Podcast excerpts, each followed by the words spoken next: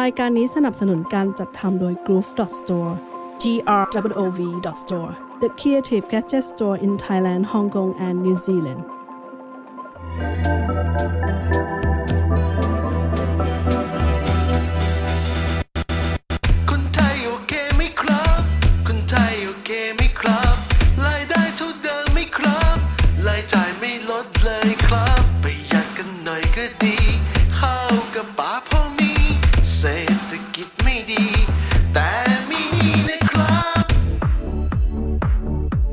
ที่เราคุยกันก่อนหน้านี้อะในช่วงต้นของรายการอะเออว่าเราก็ยังมีแบบเลนส์ของคนไทยอยู่ที่ยังมองว่าไอ้คำว่าสิทธิ์หรือไรอะเรามองแค่ในเลนส์ของคนไทย ซึ่งมันไม่ได้ครอบคลุมในคำว่าใน full list ของ human right นึกออกปะใช่ใช่นี่คือ Popcast เป็นรายการพูดคุยแบบสบายๆ เกี่ยวกับ pop culture ทั่วโลกดำเนินรายการโดยผมวีรวัตรวีระร่วมด้วยคุณตาลวรวันและคุณบิ๊กสิทธิพงศ์ผลิตรายการโดย Groove Studio Podcast หากชอบรายการฝากกดติดตามผ่านช่องทางที่กำลังรับชมอยู่ ทั้ง Apple Podcast Spotify หรือ YouTube ขอบคุณครับ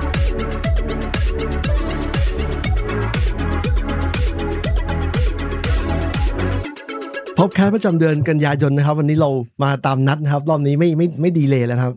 มากันทีทีนิดหนึ่งนะฮะตอนนี้เรามาคุยกันเรื่องอะไรนะตาลคนไทยมีสิทธิ์ไหมคะ คนไทยมีสิทธิ์ไหมคะ ร้องเป็นเพลงแล้วเปล่าเพลงนี้ เอาเลยเหรอ คืออย่างนี้ตอนแรกเลยนะครับ ผมก็ผมก็เห็นว่ามีอยู่ๆอะเพลงเนี้ยที่เป็นเพลงที่ผมรู้รู้จักมันตั้งแต่สมัยยุค80ปลายๆหน่อยเพราะเรายังเด็กอะมันอยู่ๆมันก็มาโอ้ฮิตเราก็เรางงว่าเฮ้ยมันเด็กมาตั้งแต่ปี80เลยเหรอ ใช่สิ แล้วมันก็งงๆว่ามันมาได้ไง เกิดอะไรขึ้น แล้วผมก็เลยถามแล้วผมไม่ผิดหวังนะเพราะว่าคุณตาลเขารู้ดีนะครับว่ามันเกิดอะไรขึ้นตาลมันเป็นยังไงนะตาล ก็คือเอ่อมันก็มี viral ขึ้นมา ก็คือมีเออคนเอาคลิปคลิปเก่าอะของอ่าของเพลงเนี้ยขึ้นมา แต่ว่าไม่ใช่ original นะ เป็นอ่าคลิปของไม่แน่ใจว่าเป็นหมอลำหรือลูกทุ่งอืมที่เขาเอาเพลงเนี้ยไปร้องปรับแปลงเนื้อร้องเออแล้วทีเนี้ยในเนื้อร้องอะ มันก็มีการแบบเปลี่ยนเนื้อร้องนิดนึงแบบใช้คำแบบที่ไม่ค่อยสุภาพเท่าไหร่อะไรอย่างเงี้ย เออทีเนี้ยด้วยตัวของมันเองอะ ที่บวกกับเนื้อร้องที่ไม่สุภาพมันก็ไวรัลของมันอยู่แล้วอืมแต่ว่ามันไวรัลขึ้นไปอีกด้วยการที่มีอ่าแบบดาราชายท่านหนึ่งอะไรเงี้ยให้ความเห็นเรื่องการใช้คำไม่สุภาพ แล้วทีเนี้ยมันก็เลยมีคนที่เห็นต่างอะมาทัวร์ลงประมาณว่าแบบเฮ้ยอย่าทำไมไปมองด้านนู้นเขาคือเจตนาของเพลงอะเขาให้มองเรื่องความเหลื่อมล้ำแล้วก็มีเรื่องแบบอาจารย์มหาลัยนู่นนี่นั่นก็มาแบบโพสต์ตอบโต้อะไรเงี้ยมันก็เลยอุ๊ยถึงขั้นทำให้เพลงเนี้ยมันดังขึ้นมาอีก ถึงขั้นอาจารย์มหาลัยมาตอบโต้เลยเหรอใช่ใช่ เออมันก็เลยกลายว่าเพลงนี้ก็เลยกลับมาใหม่ใช่ไหมใช่แต่เท่าไปดูเท่าที่ไม่ใช่เวอร์ชันที่ไม่ใช่เวอร์ชันหยาบ Original คายนะเท่าที่ไปเท่าที่ไปตามดูอะมา ก็ปรากฏว่าเพลงนี้มันเพลงที่มีการมาร้องใหม่อะมันก็ร้องนานเหมือนกันนะไม่ใช่ว่าเพิ่งร้องเลยถูกไหมพักใหญ่ๆแล้วอะเวอร์ชันที่มันที่มันใช่ก็ตั้จะงแต่สองห้าสามเก้ามั้งหุ้ยเออใช่นานนานนานสองห้าสามเก้าเอเอออเด็กเด็กเป็นวุ้นอยู่เลยอะตอนนั้นอะเออ ตอนนะมีมีคนทักมาแล้วฮะ พี่ชัดมาแล้วพี่ชัดขาพี่ชัดประจำของเราพี่ชัดจอยจอยได้เหมือนเดิมนะเดี๋ยวผมส่งลิงก์ให้นะครับ ถ้าต้องการ คืออย่างนี้ พอดีพอดีเนี่ย มันไม่ใช่แค่เพลง พอดีผมค้นพบว่าไอ้คนจนมีสิทธิ์ไหมครับ เนี่ย มันมันมันคลาสสิกมันมันยังยังไงอะมันยังไม่มันยังเป็นอย่างนั้นอยู่อะstory ไอ้แม่ความเป็นว่าคนจนสิทธิ์ไม่เท่ากับคนที่มีเงินมากกว่าเนี่ยคือการแบ่งสิทธิ์ด้วยด้วยเงินเนี่ยมันก็ยังมีผลอยู่ทุกวันนี้มันเลยไม่ไม่ได้แก้ไขเท่ากับว่า มันก็ดูตลกตลกๆหน่อยนะและอีกเรื่องหนึ่งที่ผมเราเปลี่ยนเป็นหัวข้อว่าคนไทยมีสิทธิ์ไหมครับเนี่ย เพราะว่าเราไปทาร์เก็ตเดอะโฮคัน t ีเลย เพราะว่าเหตุผลคือว่าพอพอเราเนี่ยสามคนเนี่ยหน้าตาแบบนี้เนี่ยเป็น technocrat ชนชั้นกลางใน middle class เนี่ยแล้วมาพูดว่ามาพูดตัวเป็นตัวแทนคนจนเนี่ยมันก็ดู asshole หน่อยๆนึงนึกออกไหมมันมันแบบมันไม่ใช่ มันไม่ใช่ความจริงเท่าไหร่ เพราะว่าแต่ละคนประสบการณ์จนอาจจะไม่มีของตานี่ปิดประตูไปแล้วนะของบิ๊กไม่แน่ใจแต่ผมเนี่ยเคยผ่านผ่านช่วงเวลาที่มันไม่ได้รวยไม่มันจนมาเยอะมาบ่อยนะฮะมัน คนทำธุรกิจเนี่ยมันจะมี moment นี้อยู่ moment ที่ว่าเงิน cash flowันหายไปอะไรอย่างเงี้ยไม่แต่ว่าเราว่าคำการการ define คำว่าจนอะมันแต่ละคนมันก็ define ไม่เหมือนกันอีกอะเออใช่มันถ้าอยู่ที่แบบรายได้เงินในบัญชี หรืออะไรบางคนไม่มีเงินในบัญชีแต่แบบหุ้นแบบเยอะแยะอะไรเงี้ยเอ้ยถ้าอย่างนั้นก็ไม่เรียกว่าจนนะเพ ราะว่า นั่นแหละ คือมันเราก็เลยว่ามันมันมันค่อนข้างไปทางกับกึ่งกึ่ง subjective นิดนึงถ้าเราไม่ได้มานั่งดูวัดว่าเออรายได้ต่อปีเท่าไหร่หรืออะไรอย่างเงี้ย มันมันมีไงที่เขามีเส้นแบ่งความยากจนเคยได้ยินว่า poverty line อะที่ทางแบงก์เออแบงก์สักอย่างหนึ่งของโลกอะแบงก์ของ World UN อะ Bank เหรอเออ World Bank World Bank อ่าใช่ผมเขาแบ่งเขามีเส้นนี้อยู่ เส้นที่แบบว่าถ้าคุณได้รายได้ต่ำกว่าสัก สมัยก่อนก็ประมาณหนึ่งหนึ่งดอลลาร์สหรัฐหนึ่งจุดห้าดอลลาร์สหรัฐต่อปีต่อต่อวัน ถือว่าจน ซึ่งในซึ่งสเราเกลของโลกเออสเกลของทั้งโลก ซึ่งซึ่งอืมพวกเราอาจจะไม่ได้อยู่จุดนั้นอยู่แล้วนะครับ มันมันมันนั่นไป มันน้อยไปนะครับ แต่ว่าในประเทศไทยอะช่วงยุค 80 ที่เพลงนี้มันดังเนี่ย มันเป็นช่วงที่ poverty line คนไทยอยู่ต่ำกว่าเส้นเนี้ย80 กว่าเปอร์เซ็นต์เลยนะ แล้วมันค่อยๆไต่ไต่ไต่จนมันจนมันเลยออกมาอืมเนื้อออกมาคือ อันนี้พูดแบบวิชาการหน่อยแต่ว่า มันมีเส้นที่แบ่งไว้อยู่ว่าว่ามันเป็นยังไง เพราะว่าเอาจริงทุกวันนี้นะใครบอกว่าทำงานสมมติได้ค่าแรง 300 บาท ที่ยังเป็นที่ที่คาราคาซังมาในสมัยนู้นอะสิปีที่แล้วเนี่ยปัจจุบันจะมากขึ้นมากมากกว่าหน่อยหนึ่งใช่ไหมอืมคือถ้าใครได้เลทนั้นอยู่เนี่ย มันก็อยู่ยากในกรุงเทพนะ ถูกไหมยาก ขนาดอยู่แบบคืออะไรเขาเรียกว่าอะไรรายได้ที่ค่อนไปทางแบบโอเคอะก็ยังรู้สึกว่าค่าใช้จ่ายในกรุงเทพมันมันสูงนะ ใช่ใช่ถูกเอถูกอค่าสังคมค่าอะไรต่างๆนานาค่าเดินทางอย่างเงี้ยค่อนข้างสูงเลยทีเดียว ล่าสุดที่ไปเมืองไทยมาผมไปมาสองเดือนที่แล้วเนี่ยก็พบว่า ถ้าคุณจะอยากอยู่คุณภาพชีวิตที่ผมอยู่ที่นิวซีแลนด์เนี่ยเอาจริงมันใกล้ๆกันนะ มันไม่ได้ถูกกว่าหรือแพงกว่าอะมันมันเขาเรียกอะไรมีสูงกว่าน้อยกว่าอะไรแล้วแต่สุดท้ายแล้วเนี่ย มันไม่ได้ถูกอย่างที่เราคิด คือถ้าคุณออกจากบ้านไปเนี่ยคุณต้องมีเงินในกระเป๋าประมาณพันบาท เพื่อจะกินข้าวจ่ายใช้จ่ายนู่นใช้จ่ายนี่ใช่ไหมหนึ่งพันบาทก็เดือนละประมาณสามหมื่นบาท อะไรทำนองนั้นน่ะ อันนี้สำหรับคนทั่วไปที่ใช้ชีวิตแบบปกติปกตินะ เอาแบบมาตรฐานแบบนิวซีแลนด์ก็ได้ มันต้องจ่ายประมาณนั้นอืมอืม ก็คือไม่ไม่ไม่ถูกนะเมืองไทย เมื่อวันก่อนได้มีโอกาสคุยกับเพื่อนที่มาจากไทย เออ ก็แบบมีคุยเรื่องรายได้อย่างเงี้ยเหมือนกัน เขาก็เออบอกว่าเนี่ยรายได้เด็กจบใหม่อะเงินเดือนเด็กจบใหม่ณวันเนี้ยไม่ได้ต่างกับเงินเดือนเด็กจบใหม่สมัยรุ่นเราเพิ่งเรียนจบเลยนะมันยังอยู่ที่แบบเริ่มต้นประมาณแบบหมื่นเจ็ดถึงสองหมื่นต้นๆอืมซึ่งเราแบบเฮ้ย มันมันไม่อยากจะบอกตัวเลขแล้วแต่ผ่านไปยี่สิบปีแล้วเนี่ย การที่แบบตัวเลขตรงนี้มันไม่ได้ขยับขึ้น มันก็มันมันมันไม่ balance กับรายจ่ายที่มันเพิ่มขึ้นทุกปีด้วยเงินเฟ้อด้วยอะไรอีก เออใช่ใช่เออเหมือนแบบเงินเดือนมันลดลงอะ อืม อืม ใช่ถูกมันในทางเทคนิคแล้วมันใช้เงินได้น้อยลงกำเอ่ออืม purchase purchasing power กำลังการซื้อเนี่ยลดน้อยลงจากเมื่อก่อนนะใช่บิ๊กบิ๊กเงียบไปเลยบิ๊กเป็นไงบ้างบิ๊กนี่วันนี้อุตส่าห์ตั้ง background ไปญี่ปุ่นนะ ข้างหลังเนี่ยเป็นฮิโรชิมานะเออเป็นไงบ้างแอบฟังไม่อยู่รู้เอ่อไม่ไม่คือ คือคือสำหรับเราอะพอ พอพูดถึงเรื่องคนจนมีสิทธิ์ไหมครับอะไรอย่างนั้นเออะอเราก็ต้องบอกว่าเราเราไม่เข้าใจแบบถ่องแท้อยู่แล้วอะเอออืมนึกออกปะว่าเราไม่ได้อยู่ในจุดตรงที่แบบเราจะเข้าใจว่าเออการเป็นคนจนแล้วมันมีการเติบโต หรือว่าเขามีความยากลำบากอะไรยังไงบ้างอะ สิ่งที่เราอืมพูดได้อะมันมันพูดได้ได้ในแง่ว่าเราเป็นชนชั้นกลางอะนะอืมอืมเออสิ่งที่เราได้รับผลกระทบต่างๆ น่าจะเป็นเรื่องของพวกการคมนาคมหรือว่าอะไรพวกนั้นแหละพวกจริง ๆ มันเป็นเรื่องที่เอ่อเรียกว่าคนทุกคนในประเทศไทยอะมันเสียผลประโยชน์กันหมด อาจจะมีคนได้ประโยชน์อะไรอันนั้นเรื่องของเขาเนอะแต่ว่าคน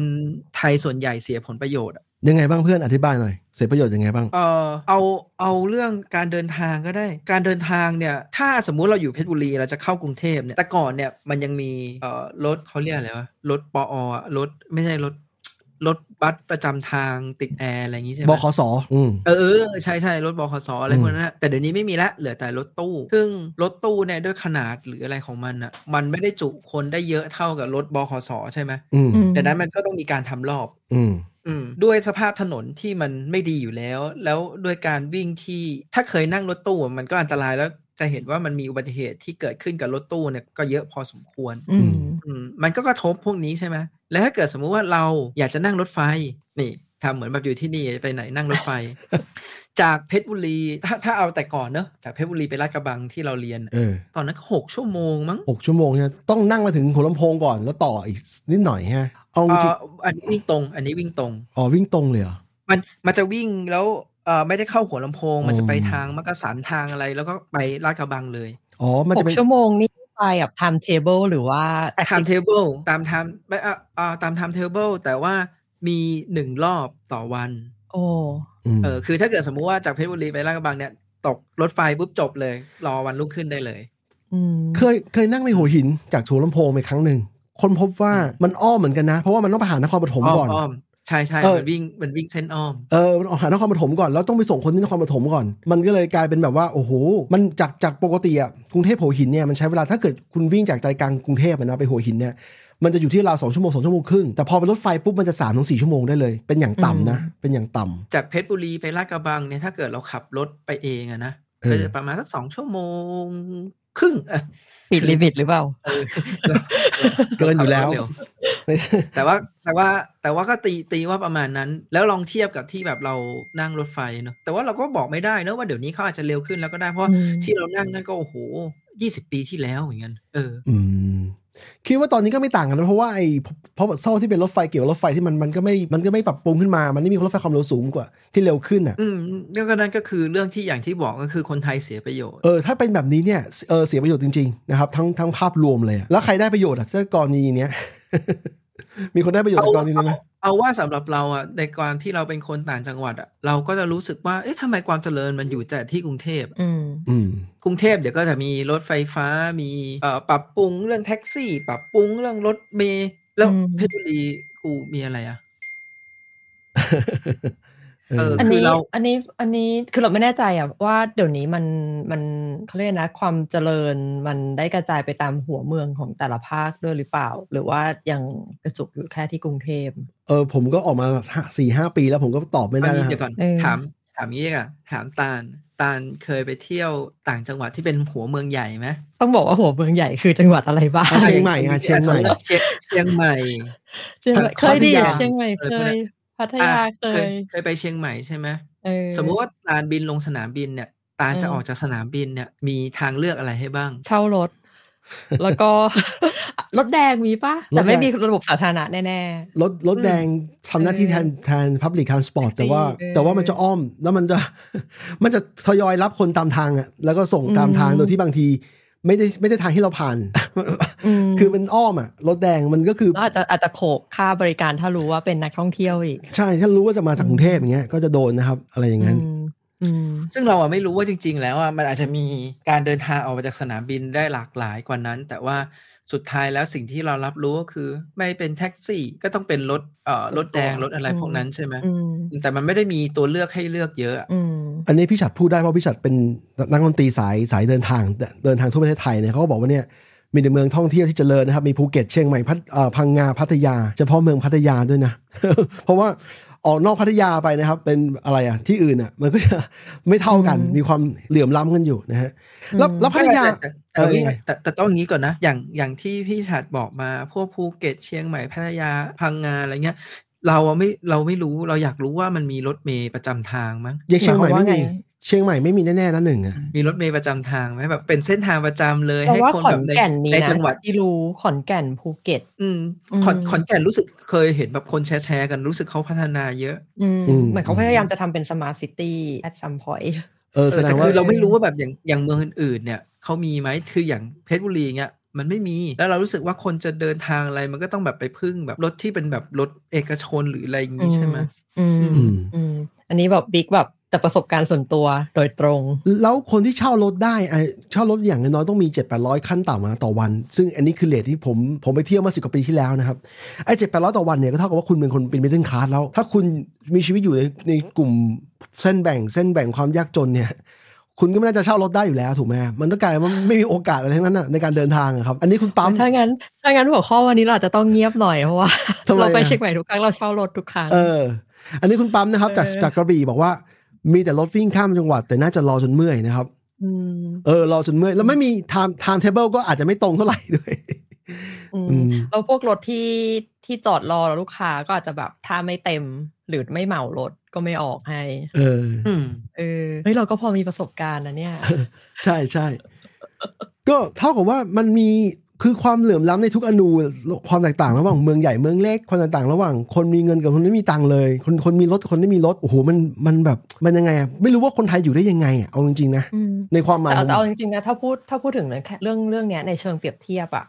คือมันก็เปรียบเทียบกันไม่รู้จบอะนึกออกปะเพราะว่าถ้าให้อย่างเราพูดในบริบทบริบทของคนต่างจังหวัดอย่างเงี้ย เราก็จะไม่สามารถพูดได้เต็มปาก เพราะเราไม่ได้มีประสบการณ์ร่วมตรงนั้น เราก็จะมองได้แค่ในฐานะคนที่โตในกรุงเทพเอง ซึ่งผมมองถามจากคน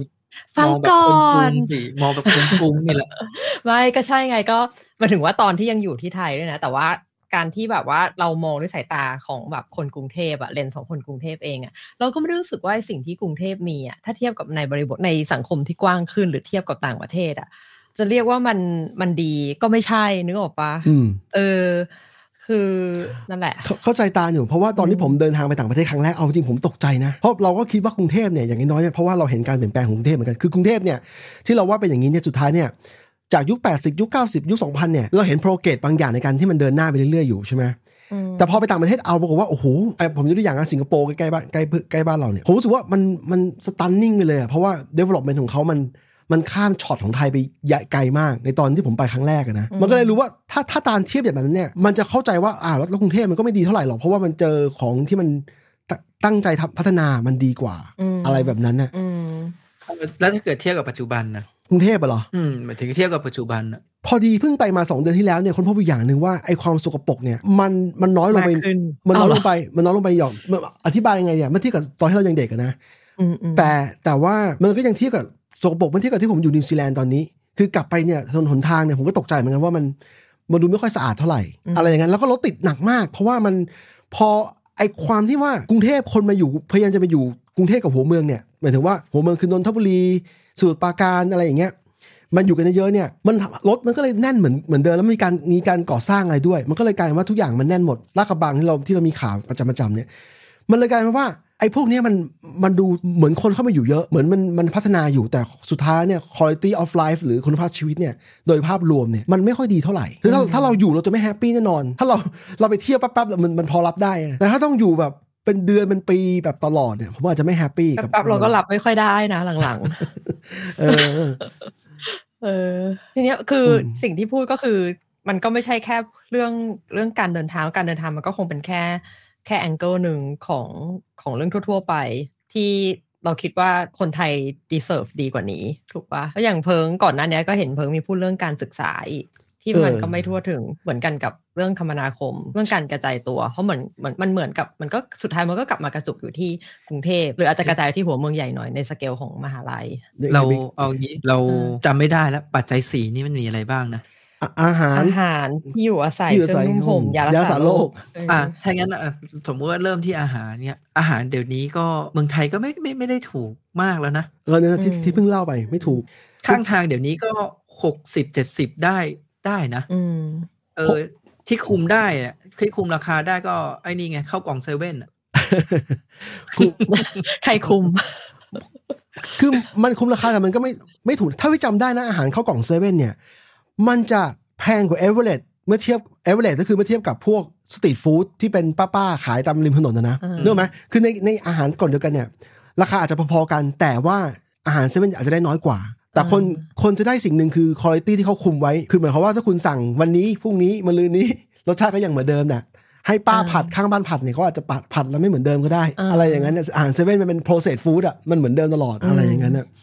เออแต่คืออาหารเซเว่นมันแพงกว่าเอเวอเรสมาสักพักใหญ่แต่ไม่แน่ใจปัจจุบันนะ แต่อันหนึ่งที่ชอบนะอันนี้โฆษณาให้เขาหน่อยก็ได้ คือเกี๊ยวกุ้งยังมีอยู่ว่าไม่รู้ ยังขายดีอยู่ไม่รู้ของ CP ด้วยปะใช่ใช่อันนั้นอ๋อน่ะมีขายที่นี่ด้วยมีขายที่ออสเตรเลียโอใช่ใช่นิวซีแลนด์มันไกลไปนิดนึงนะครับมาไม่ถึงผมนะฮะเออแต่เกี๊ยวกุ้งเนี่ยมันมันมันเหมือนรสชาติที่เราเคยกินที่ฮ่องกงมาเก๊าอะมันเขาน่าเข้าใจว่าเขาน่าจะเรียนแบบรสชาตินี้มา ซึ่งมันก็ใกล้เคียงอยู่อะไรอย่างนั้นเนี่ยอืมอืมเออเออคือในเนี้ยเราต้องบอกว่าไอ้ราคาที่เราพูดถึงเนี่ยก็ไม่ใช่แค่กรุงเทพนะอืมเวลาเรากลับไปที่บ้านที่ต่างจังหวัดเนี่ย บางร้านก็ขึ้นไปถึงนั่นระดับนั้นเหมือนกันนะ ระดับ 60 70อะแต่ว่าอืมโอเคเราเราก็ยังพอหาราคา 30 40 50 ได้อยู่อะไรเงี้ยแต่ถ้าเกิดเมื่อไหร่คุณไปกดพวกแอปอะอืมไอ้พวกไลน์แมนอะไรพวกนั้นอะพวกแกร็บอะไรอย่างงี้ใช่ไหมอืม ก็จะเห็นราคาอยู่ว่าโอ้ ราคามันโดดไปขนาดนั้นเลยเว้ยอืมเอางี้ดีกว่าที่ญี่ปุ่นเนี่ยถ้ามึงมีเงิน 70 บาทหรือประมาณ ตอนนี้ก็ประมาณ 300 เออไม่ใช่ 300 เยนป่ะ300เยนอะอืมมีซื้ออะไรได้บ้าง ซื้ออะไรได้บ้าง70บาทซื้มีอเงิน70บาทซื้อ300ไข่เยได้นแพ็คหนึ่งขายได้แพ็คหนึ่งประมาณ12ฟองใช่ไหมอืมซื้อไข่ได้แพ็คหนึ่งเฮ้ยใช้ได้ใช้ได้เพราะว่านิวซีแลนด์แพ็คหนึ่งแพ็คหนึ่ง200ตอนนี้ที่นิวซีแลนด์โหดมากสองร้อยบาทเหรอ200บาทครับแพงมาก ตกลูกก็20บาทเหตุผลคือเดี๋ยวก่อนไซส์ไหนไซส์ไหน size size เจ็ดไซส์แปด size size ใหญ่หน่อยค่อนข้างใหญ่แล้วก็ mix size mix size ก็คือคละๆกัน แต่โดยรวมแล้วจะไม่มีอะไรเล็กจะค่อนข้างใหญ่ไอ้เนี่ยขอขอนิดนึงเรื่องไอ้ราคาเพราะเมื่อกี้นั่งคิดอยู่ว่าแบบเราเรากำลังพูดกันถึงเรื่องว่าเออราคาที่เราต้องจ่ายเรื่องข้าวหรืออะไรอย่างเงี้ยมันอืมมันแพงขึ้นแล้วในมุมมองของที่เราคุยกันเองอะ เราเหมือน prefer หรืออยากที่จะจ่ายในราคาที่ถูกลง แต่ว่าถ้าเรามองถ้าถ้าอันเนี้ยอันนี้คือเรื่องหนึ่งแต่ทีเนี้ยลองคิดดูว่าถ้าเกิดเรากำลังพูดถึงอีกเรื่องหนึ่งอยู่ ในเรื่องของรายได้ว่าทำไมมันไม่ขึ้น เออเข้าใจปะคือเอออืมไอ้สิ่งที่เราจ่ายไปเพื่ออยากจะจ่ายถูกให้คนที่เขาผลิต service หรือ Product ให้เราออกมา มันคือรายได้ของเขาที่เขาก็ต้องไปนั่ง bid เพื่อให้เพื่อให้เขามีรายได้ แต่เขาต้องยอมให้มันถูกกดลงมา นั่นก็คือรายได้ของเขาที่ต่ำใช่ใช่เออ ใช่นั่นนั่นแหละคือมันมันมันจะมองแค่เรื่องเดียวไม่ได้ว่าแบบว่า ในฐานะคนที่แบบจ่ายเงินซื้อของเราอยากได้เงินที่ถูก แต่ว่าถ้ามองว่าเราเป็นคนที่แบบต้องการรายได้อะเราก็ถูกกดรายได้ก็เหมือนกันที่เราคุยกันเรื่องเรื่องเงินเดือนหรือเรื่องอะไรที่เรารู้สึกว่าเอ้ยทำไมมันแบบมันยังต่ำอยู่หรือมันไม่ขึ้นไปสักทีอืมอืม ไม่แต่หลักๆ แล้วบางบางอย่างมันก็คือ บางครั้งบางทีมันมีต้นทุนที่มันสูงขึ้น โดยที่มันไม่ใช่ใช่ต้นทุนที่สูงขึ้นจากแรงงานหรืออะไรอย่างเงี้อืยมใช่ไหมอืมอืมอย่างเช่นว่าสมมติว่าข้าวจานละน้ำสามมันสิบสี่สิบาท เนี่ยมันมันมัน deserve แล้วกับแรงงานของคนที่ทำข้าวจานละสามสิบสี่สิบาทออกมาให้กินหรอณวันนี้ อืม อืม ใช่ใช่มันมันเหมือนเรากับเราไม่ได้คิดแค่ค่าคอร์สเราต้องคิดเรื่องเรื่องเวลาของเขาที่เขาต้องทำให้เราด้วย อืม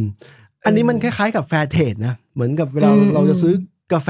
เมล็ดกาแฟที่เขาไปซื้อมาจากเอธิโอเปีย แล้วเขาเขียนป้ายว่า fair trade ก็คือว่าคือเขา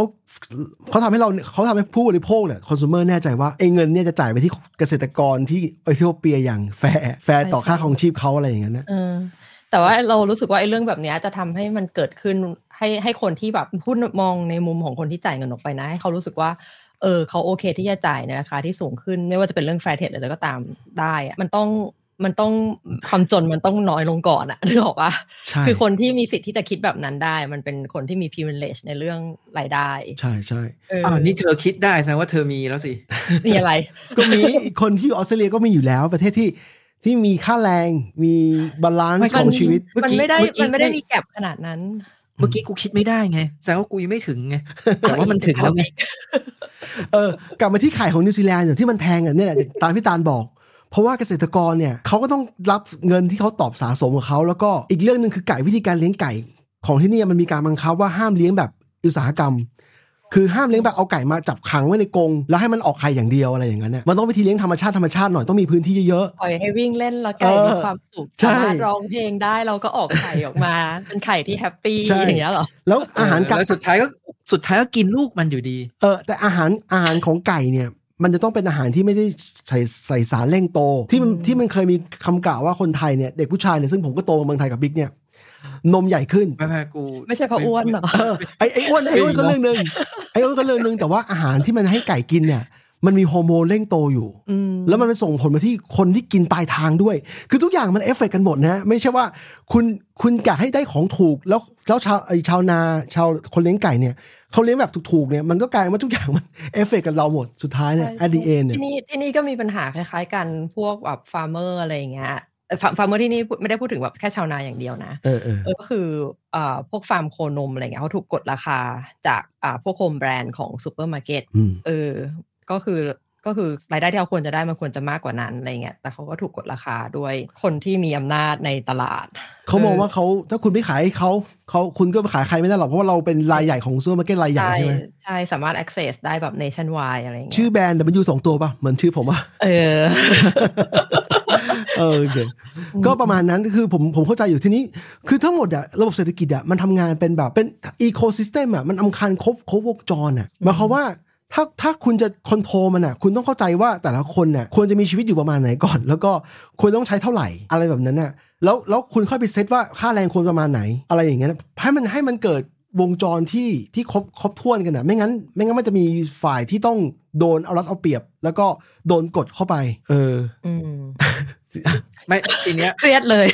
เนี่ยทีเนี้ยมาคุยเรื่องแบบนี้แบบพอเมื่อกี้หมายถึงว่าพ อเมื่อกี้เราคุยกันเรื่องเอ่ออาหารนะอันต่อมาที่เป็นปัจจัยต่อมาก็คือที่อยู่อาศัยใช่ไหมที่อยู่อาศัยเออใช่ใช่อย่างที่ตาลบอกอะเด็กจบใหม่เนี่ยยังสตาร์ทอยู่ประมาณเท่าเดิมใช่ไหมแต่ราคาบ้านมันไม่ได้อยู่เท่าเดิม อืมราคาบ้านนี่คือแบบโหเดี๋ยวนี้ คือเราตอนที่เราอยู่ไทยตอนนั้นนะเราก็มีมองว่าเออจะซื้อบ้านดีไหมใช่ไหมอืมซึ่งบ้านที่จะซื้ออะถ้าจะซื้อบ้านมันต้องอยู่รอบนอกกรุงเทพอะอยู่แบบริมอืริมมทางฝั่งบางนาหรือแบบ ไอ้ไอ้ที่แบบพระรามสองที่แบบเป็นเป็นลิงบางนอกใหญ่กรอบอะไรอย่างงี้อืมเออที่ที่เราจะต้องฝ่ารถติดเพื่อเข้ามาในเมืองอะไรเงี้ยอืมพวกนั้นก็จะราคาที่ดูประมาณมีพื้นที่หน่อยนิดหน่อยอะไรเงี้ยก็ประมาณห้าล้านหกล้านใช่ไหมกี่ห้องนอนอะสองชั้นน่าจะสามสามห้องนอนอะไรเงี้ยเออประมาณนั้นแหละอืมในขณะที่ถ้าเกิดสมมุติว่าเราอยากจะให้อยู่ในตัวเมืองเนี่ยมันมีแต่คอนโด ห้องแบบหนึ่ง ที่เคยดูห้องแบบหนึ่งห้องนอนเนี่ยประมาณสักสามสิบไม่ถึงสี่สิบแน่นอนอะประมาณสามสิบตารางเมตรใช่ไหมอืมก็ประมาณห้าหกล้านนะอืมแบบไฮเอ็นหน่อยใช่ไหมแบบเนี้ยสามสิบตารางเมตรห้าหไม่กไฮล้านเอ็นด้วยโอ้โหเราไปดูมันไม่ได้ไฮเอ็นมันมันแค่ทั่วไปอะไรอย่างงี้เหรอเออมันแค่ทั่วๆไปแต่ว่าโลเคชันมันอาจจะโอเค อืมแล้วเป็นคอนโดมือสองตามเปแถล่าวรถไฟฟ้าอะไรอย่างเงี้ย อะไรนะ เป็นมือสองมากคอนโดที่ที่ที่ว่าเนี่ยที่ไปดูมืมัอนหนึ่งมืมืออหหนึ่นึ่งงใช่ไหมไม่งั้นเราเราเคยดูอยู่เหมือนกันตรงแถวรัชโยธิน แต่ว่าหลายปีมาแล้วอะน่าจะหกเจ็ดปีมาละเออ เพราะว่าตอนนั้นตอนนั้นรถไฟฟ้า เส้นที่วิ่งไปที่เกษตรอะ มัน มันกำลังสร้างอยู่หรือยังไม่สร้างวะแต่ว่ามีแผนว่าจะสร้างคือรู้ว่าจะมีเส้นนั้นแน่ๆอะไรเงี้ย ก็เริ่มมีคอนโดผุดขึ้นมาตามแนว เราก็เคยไปดูดูๆอยู่ก็แบบหนึ่งห้องนอนน่าจะสามล้านมั้งเออสามล้านแบบเปิดประตูเข้าไปแล้วนอนเลยเปล่าแล้วแล้วก็แค่นั้นเอง เริ่มต้นราคาเริ่มต้น สองจุดเก้าเก้าเออเออ แต่ก็คือนั่นแหละ อย่างที่อย่างที่เราบอก อันนี้เราพูดในกรุงเทพเนอะเพราะว่าสุดท้ายแล้วเราไม่ได้ไปหาในในตัวโซนต่างจังหวัดอืมเราก็เลยพูดได้ในโซนกรุงเทพ แต่ว่าเราก็จะเห็นว่าค่าราคาค่าที่อยู่อะมันแพงขึ้น โดยที่ปัจจัยอะมันมาจากปัจจัยภายนอกด้วยอย่างที่รู้กันก็คือคนจีนเข้ามาซื้อกันเยอะอืมเทศเข้ามาซื้อที่อยู่ในไทยกันเยอะโดยที่เอ่อ กฎหมายบ้านเราหรืออะไรต่างๆ นานา มันแบบไม่ได้ไม่ได้เข้มข้นอืมรู้สึกอืมตอนนี้จริง ๆเขาบอกว่าจริง ๆ ที่สิงคโปร์ก็มีปัญหาอยู่นะที่ออสเตรเลียก็มีปัญหาเหมือนกัน อืม เออมรู้สึกว่าตอนหลังเขาพยายามปรับปรับกฎหมายใหม่เพื่อให้คนต่างชาติซื้อง่ายขึ้นอีกคอนโดเนี่ยซื้อง่ายหรือซื้อยากขึ้นนะซื้อง่ายขึ้น เพื่อเพราะว่าเพราะว่าตลาดอสังหาเนี่ยตลาดอสังหาเนี่ยมันมีมันเริ่มมีปัญหาแล้ว คือเขาขายขายขายยากขึ้นเขาก็เลยพยายามปรับกฎหมายให้ปรับรู้รู้สึกว่ากฎหมายเก่าอะ มันจะต้องต้องไม่ถึง 49เปอร์เซ็นต์อะ หมายถึงว่าคนต่างชาติรวมกันทั้งคอนโดทั้งตึกอะอ๋อใช่ใช่แต่ของใหม่รู้สึกว่าจะให้มันน้อยลงกว่าเพื่อให้คนต่างชาติเข้ามาซื้อได้มากขึ้นอีกอืมแต่ว่าทุกวันเนี้ยเขาก็บอกว่าคนต่างชาติก็ใช้วิธีโนมินีไงอืมอืมก็อาจจะแบบมีเป็นบริษัทหรือเป็นอะไร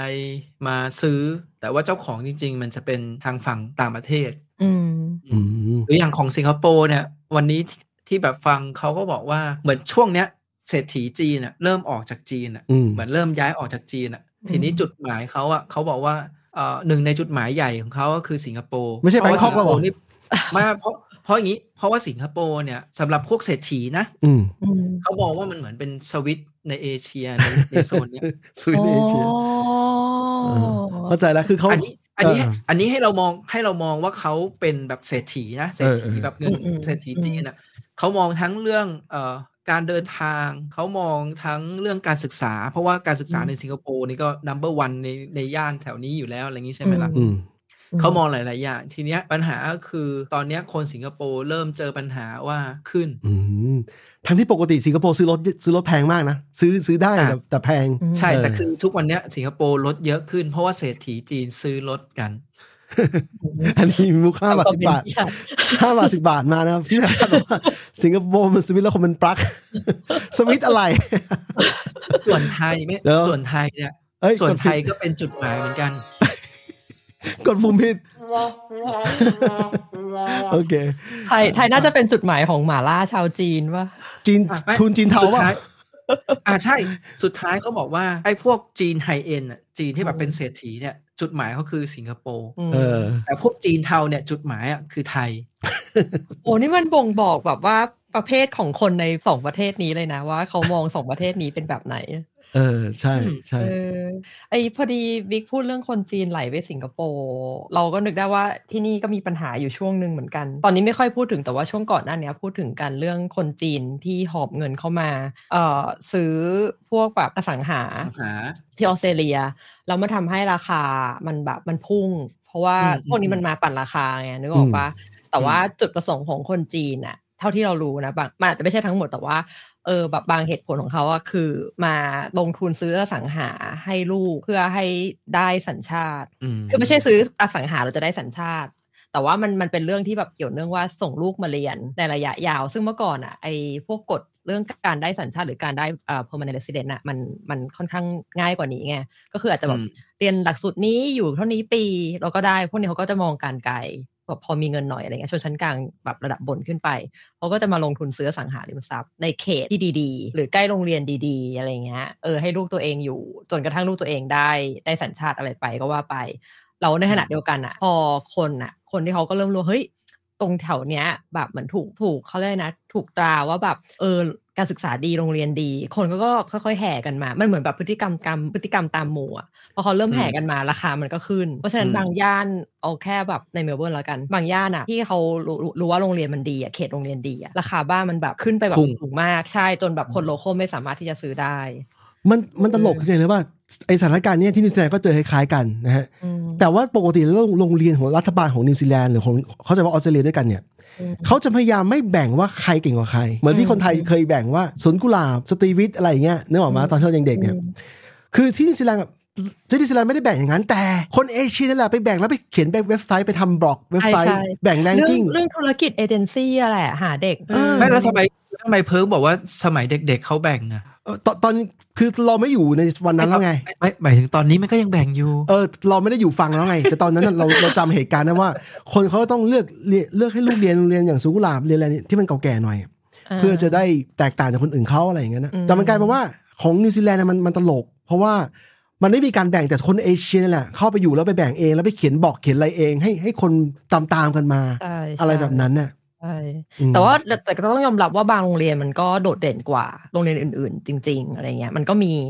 อืมเออ เพราะว่าอันเนี้ยมันก็จะระบบคล้ายกันที่ออสก็จะระบบคล้ายกับที่นิวซีแลนด์ว่ามันจะแบบถ้าเป็นโรงเรียนรัฐบาลอะส่วนใหญ่ก็จะใช้ระบบ school zone ถูกปะอืมก็คือบ้านใน area ที่อยู่ใน area เอ่อกี่กิโลพันของโรงเรียนก็ว่าไปอะไรเงี้ยก็สามารถที่จะสมัครเข้าไปเรียนได้ แต่ว่าในบางกรณีที่มัน popular มากเนี่ยโรงเรียนที่มันดังมากๆ ว่าการศึกษาดีหรืออะไรก็ตามอะมันก็อาจ ก็อาจจะมี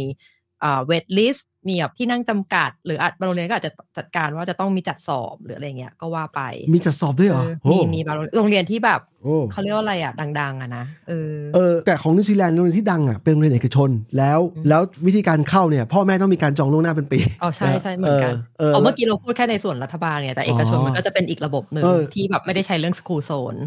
เออใช่ใช่ประตูประตาเหมือนกันเพราะว่า เขาถึงขั้นสัมภาษณ์พ่อแม่ด้วย ซึ่งผมรู้สึกว่าถ้ามันเยอะขนาดนี้กูไม่เข้าก็ได้ สัมภาษณ์พ่อแม่เพื่อจะดูดู vision ของพ่อแม่ด้วยนะเฮ้ยมันที่ที่ไทยก็เป็นโรงเรียนเราก็เหรอทำเอออ๋องั้นงั้นผมไม่เป็นไรงั้นไม่เป็นไร no thank you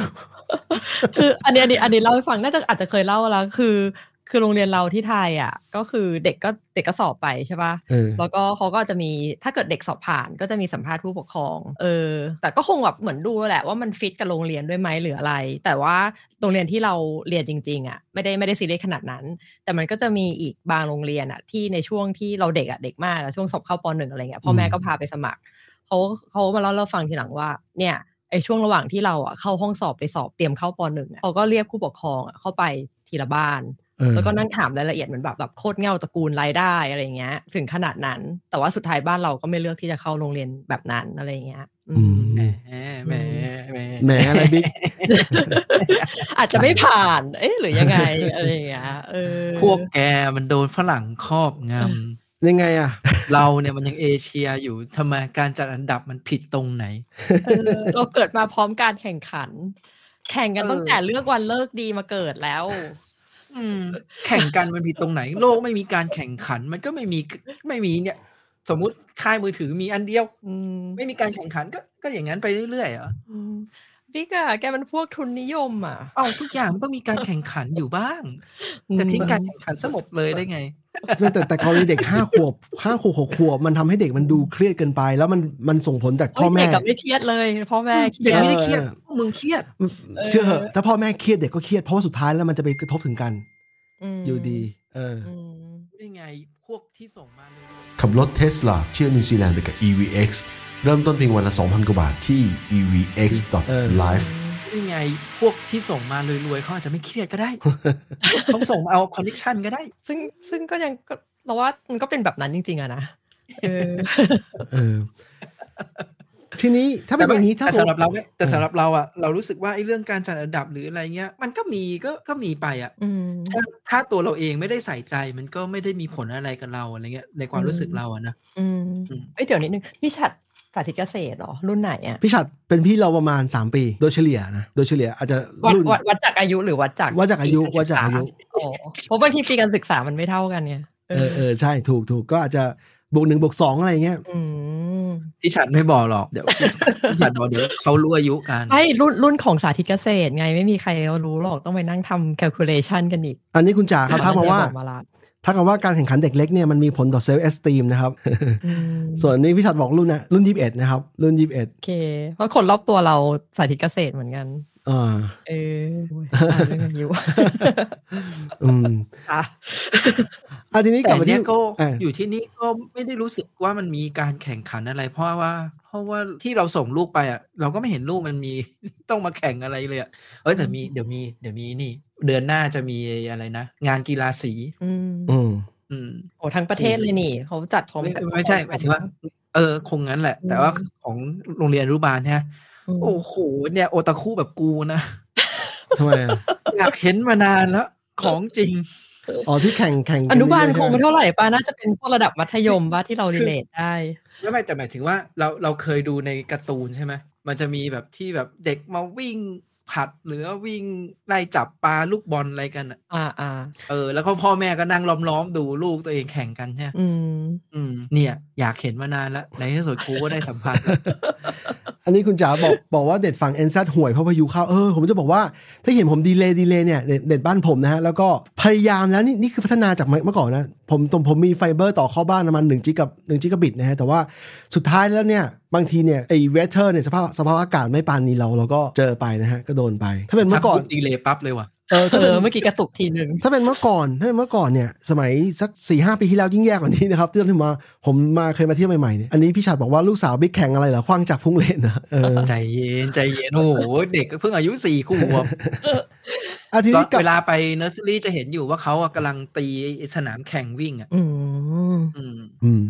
กลับมาแล้เรื่วองหัวบิ๊กวิจะหารตกบิ๊กโตบิ๊กขึ้จะนเล่าผมตามให้ลิกสต์ผมเตะปัจจัยบอลสี่ป่ะเออปัจจุบันเป็นไงบ้างอะใช่ใช่ถึงไหนแล้วเมื่อกี้อะไรนะเอ่ออาหารที่อยู่อาศัย เครื่องนุ่แล้งวก็ห่ม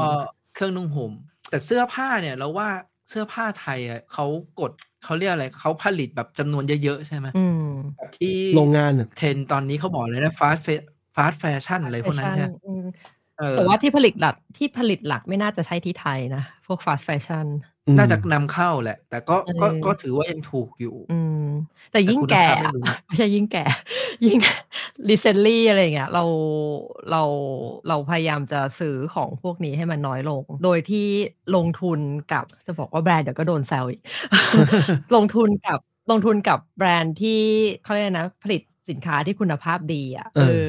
เออเราใช้ได้นานดีกว่าที่จะไปลงที่ fast fashion เพราะฉะนั้นเสื้อผ้าที่ใส่ในช่วงหลังๆอะมันก็จะออกแนวแบบ timeless minimal เออจะด้วยอายุด้วยละมั้งว่าแบบมันก็ไม่ได้อยากจะได้ตามแฟชั่นอะไรขนาดนั้นนะช่วงหลังนะเทรนนะเทรนนี่คือว่าค่าแรงต้องต้องแฟร์นะครับหมายถึงว่าผลิตใช่ใช่แล้วก็ต้อง eco-friendly ด้วยต้องผลิตจากวัสดุวัสวัสดุรีไซเคิลรีไซเคิลอะไรอย่างเงี้ยซึ่งซึ่งมันจะกลายว่ามันแพงขึ้นเรื่อยๆ กลายว่าอ้าวที่เราโตขึ้นมาเราเคยคิดว่าเสื้อผ้ามันจะถูกก็บอกพอเราเลือก เราเลือกปุ๊บแพงเลย recentlyเลยเออ recently อะเราเราไม่ได้เข้า H&M นานละเออพูดชื่อแบรนด์ไม่เป็นไรใช่ไหมเออไม่เป็นไรหรอก หนึ่งหนึ่งหนึ่งในถ้าไม่พูด fast เรื่องเสีย fashion นะหนึ่งใน fast fashion จากอ่าสสวีวีเดเดนนอืมก็คือไม่ได้ไม่ได้ช็อปที่ร้านเนี้ยนานแล้วก็เข้าไปแล้วแบบเฮ้ยเสื้อผ้าทำไมมันราคาถูกลงวะแบบแบบเสื้อผ้าถูกลงจริงๆอะเออ แต่ว่าคุณภาพอะก็ห่วยห่วยลงตามอืมราคาไม่เสื้อเสื้อผ้าราคาเออถูกลงหรือว่าราคาเท่าเดิมแต่เงินเราเยอะขึ้นโนโนราคาเสื้อผ้าถูกลงเลยเราจำได้แบบเมื่อก่อนเราซื้อเสื้อเชิ้ตหรือเสื้อยืดอย่างเงี้ยมันไม่ใช่ราคานี้คือมันราคาแพงกว่านี้ แต่ตอนเนี้ยราคามันถูกลง เออ เราตอนเนี้ยเราเราเราไปเน้นซื้อแบบแบรนด์ชาติเดียวกันกับกับอันนั้นเหมือนกันแต่ไม่ใช่ฟาสต์แฟชั่นเออือมมาไกลนะมาไกลเออทีนี้เออนั่นแหละแล้วเสื้อผ้าเนี่ย พอดีไทยเป็นเป็นอาจจะไม่ใช่ผลิตทั้งหมด แต่ไทยก็เป็นหนึ่งในผู้ผลิตตัวตัวเก่งเคยเคยผลิตไปแล้วก็ประเทศเพื่อนบ้านเราอย่างใกล้ๆกันเนี่ยบางคาราเทศอะไรอะที่ที่เขาอยู่ในโซนยากจนกว่าไทยเนี่ยเขาก็ผลิตเป็นเรื่องเป็นล่ำเป็นสันน่ะ ใช่ไหมมันก็เลยกลายว่าอืมเสื้อผ้ามันพอจะมีหาคุณภาพที่ใช้ได้ราคาที่ถูกลงมาหน่อยได้อะไรอย่างเงี้ยอืมเรื่องเรื่องเสื้อผ้าพูดถึงเรื่องที่ไม่ใช่แฟชั่นอะมันมัน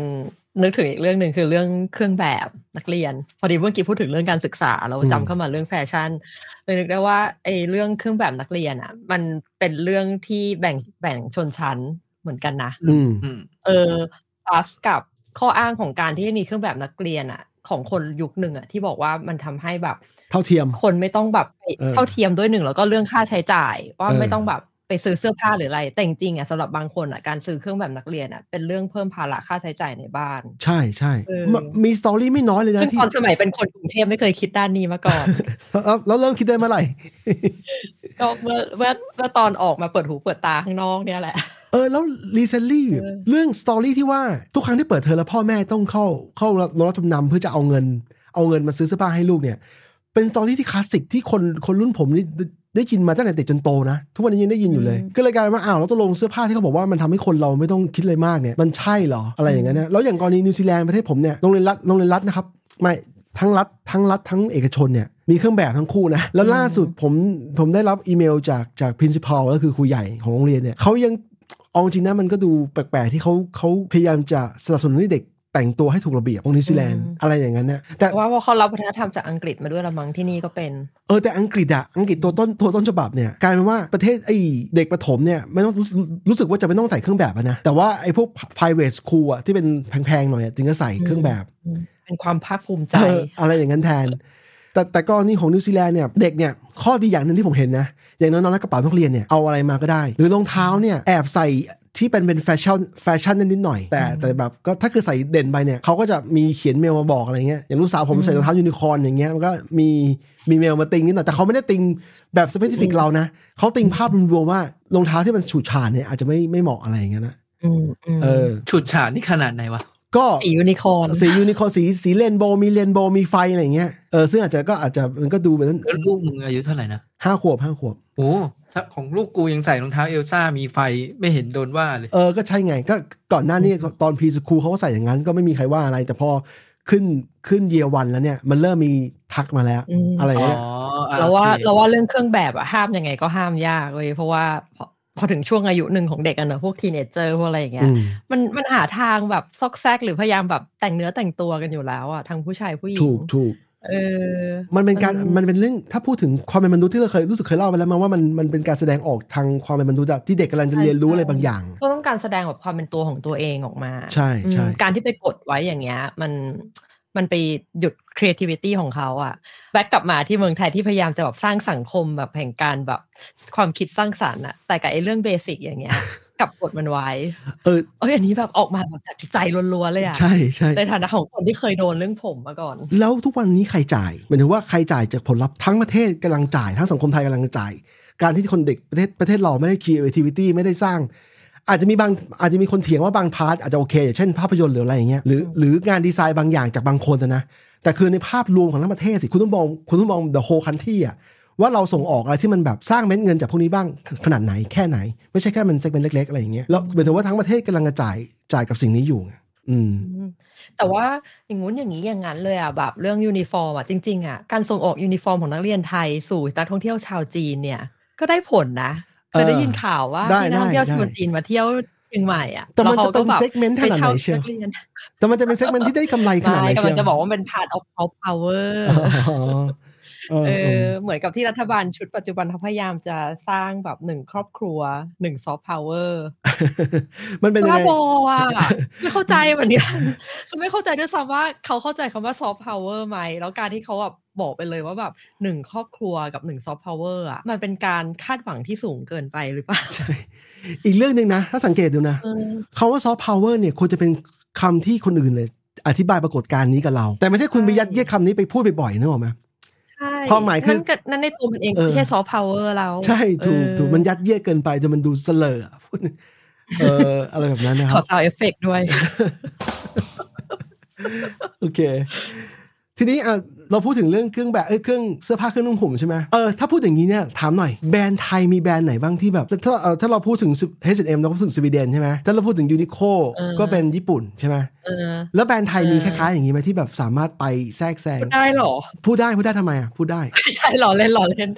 ไม่นึกไม่ไม่ออกเรื่องโจ๊กอะที่พูดถามเอาเล่นเออแต่ว่าแต่ว่าถ้าไม่จำกัดที่เรื่องเสื้อผ้าอย่างเดียวนะ พูดถึงแบบว่าแฟชั่น as a whole thing นะอื มมีแบรนด์กระเป๋า แบรนด์ไทย แบรนด์กระเป๋ากระเป๋าหนังอะแบรนด์ไทย แบรนด์หนึ่งที่ที่จับตลาดโลกได้ เราเซเลบแบบฮอลลีวูดหรืออะไรเงี้ยก็ใช้กันอืมราคาเป็นไงบ้างราคาดีไหมหลัก ราคาก็เทียบเทียบได้กับแบรนด์แบรนด์ในระดับเดียวกันของต่างประเทศเลยนะอืมอืมน่าจะเคยเห็นอะแบรนด์ที่จะให้พูดชื่อแบรนด์หรือจะให้บอกลักษณะของแบรนด์ดีฟูดชื่อแบรนด์ก็ได้ไม่ไม่ซีอยู่แล้ว เออชื่อชื่อแบรนด์ BOYY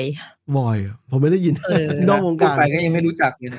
มันจะแบบกระเป๋าเขาจะเป็นเอกลักษณ์อะมันจะเหมือนเป็น buckle เข็มขัดอันใหญ่ๆคาดอยู่ตรงกระเป๋าอะน่าจะเคยเห็น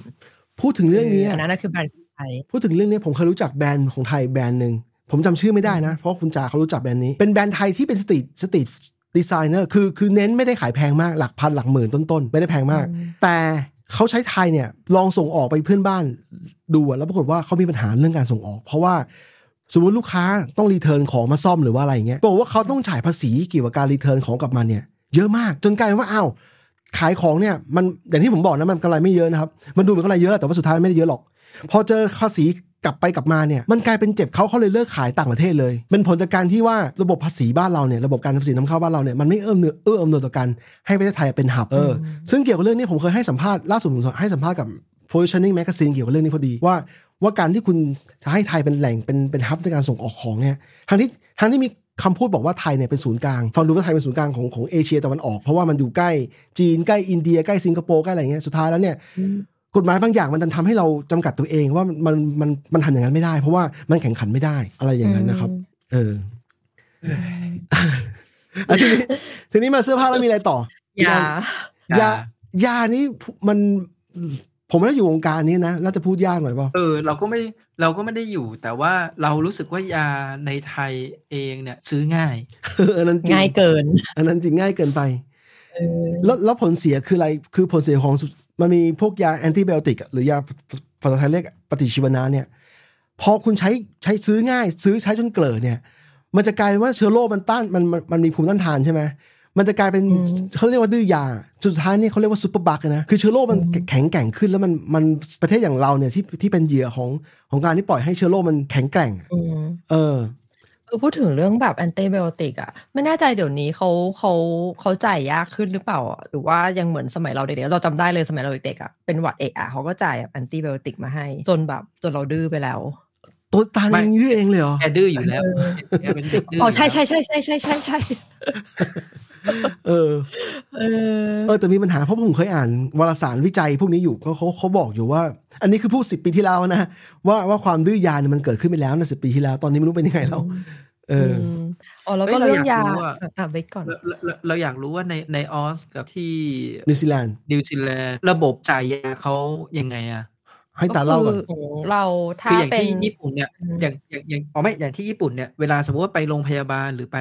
คลินิกอะไรเงี้ยอืม บางทีเขาจะแบบแยกกันเลยอะอืมเหมือนกันอ๋อใช่ส่วนใหญ่อย่างจะแยเช่กสมมติว่าไปที่นี่ปุ๊บเขาเขาจ่ายใบสั่งยามาให้ใช่ไหมอืมเสร็จแล้วเขาก็จะเอาเราก็ต้องเอาใบสั่งยาเนี่ยไปที่ร้านขายยาเพื่อไปซื้อยาตามใบสั่งใช่เหมือนกัน คือต้องแยกก่อนว่าสมมติว่าถ้าเป็นค่ายา over the counter ธรรมดา หรือยาสามัญประจำบ้านอะไรอย่างเงี้ย ซื้อได้เลยตามร้านขายยา แต่ว่าถ้าเป็นแบบ เราไปหาหมอแล้วเขาต้องจ่ายยาที่ที่นอกเหนือจากกลุ่มพวกยา over the counter อะเขาก็จะให้เป็น prescrip- pre- prescription prescription มาอืมเออแล้วในนั้นมันก็จะบอกว่าเออต้องไปซื้อยาอะไรปริมาณเท่าไหร่ แล้วก็ในใบ prescription น่ะจะมีวันหมดอายุด้วยนะ ว่าไอใบ prescription เนี่ยใช้ได้ถึงเมื่อไหร่ เพื่อกันคนแบบ เอาไปใช้แบบเรื่อยๆอะในกรณีที่ยามันมีแบบ potential ว่าจะทำให้เสพติดได้หรืออะไรอย่างเงี้ยหรือเป็นอันตราย เออคล้ายกันก็ไปซื้อคล้ายกันอืมแต่จะไม่ใช่ว่าหมอ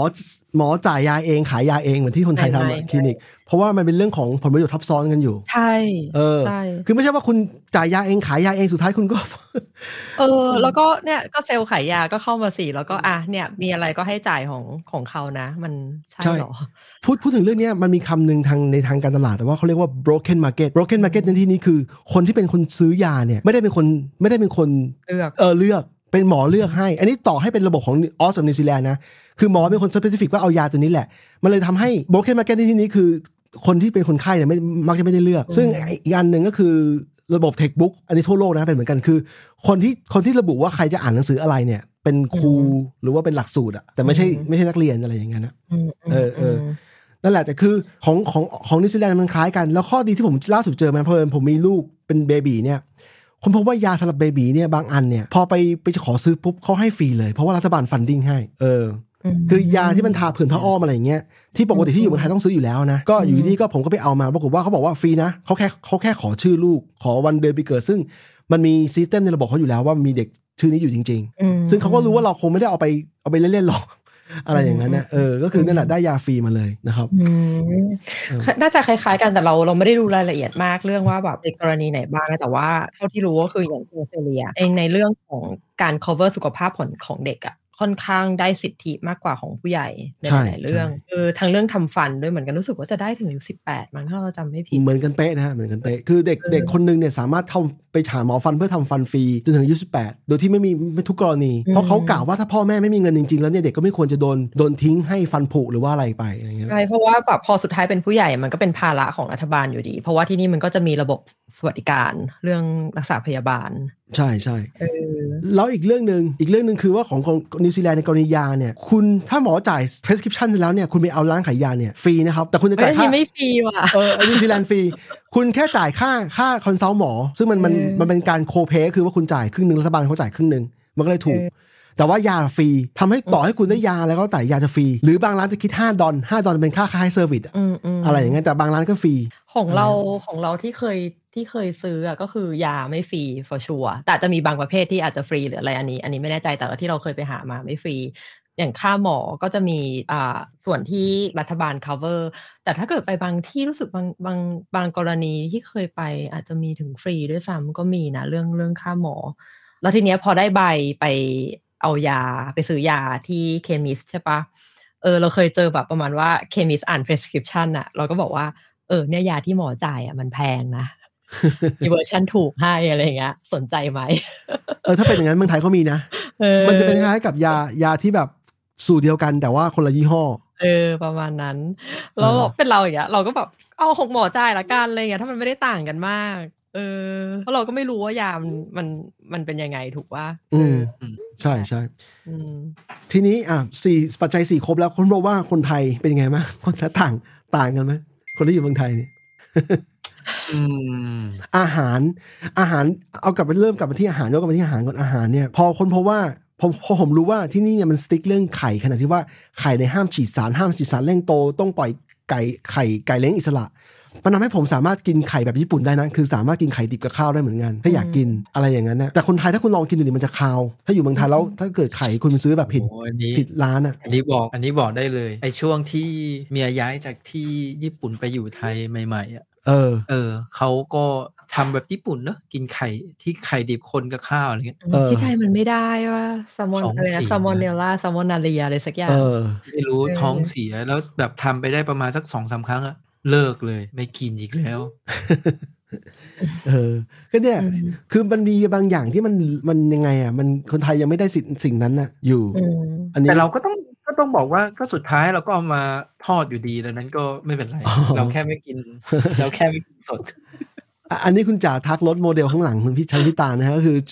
จิมนี่นะครับจิมนี่ไม่สีใช่จิมนี่ดีเฟนเดอร์ดิเฟนเดอร์เหรอโอ้โหเออของเลโก้เลโก้เหรออ๋อเออนี่ตามต่อใช่ไหมเห็นเห็นนี่อยู่ ที่เราต่อเออจริงๆ ซื้อมาผิดรุ่นตั้งใจจะซื้อรุ่นลิมิเต็ดแต่ว่าไปซื้อรุ่นปกติมา มันต่างกันยังไงรุ่นลิมิเต็ดกับรุ่นปกติ สีสีแล้วก็ option ที่ได้มากับรถอยากจะหยิบนะแต่ว่ามันหนัก ก็คือ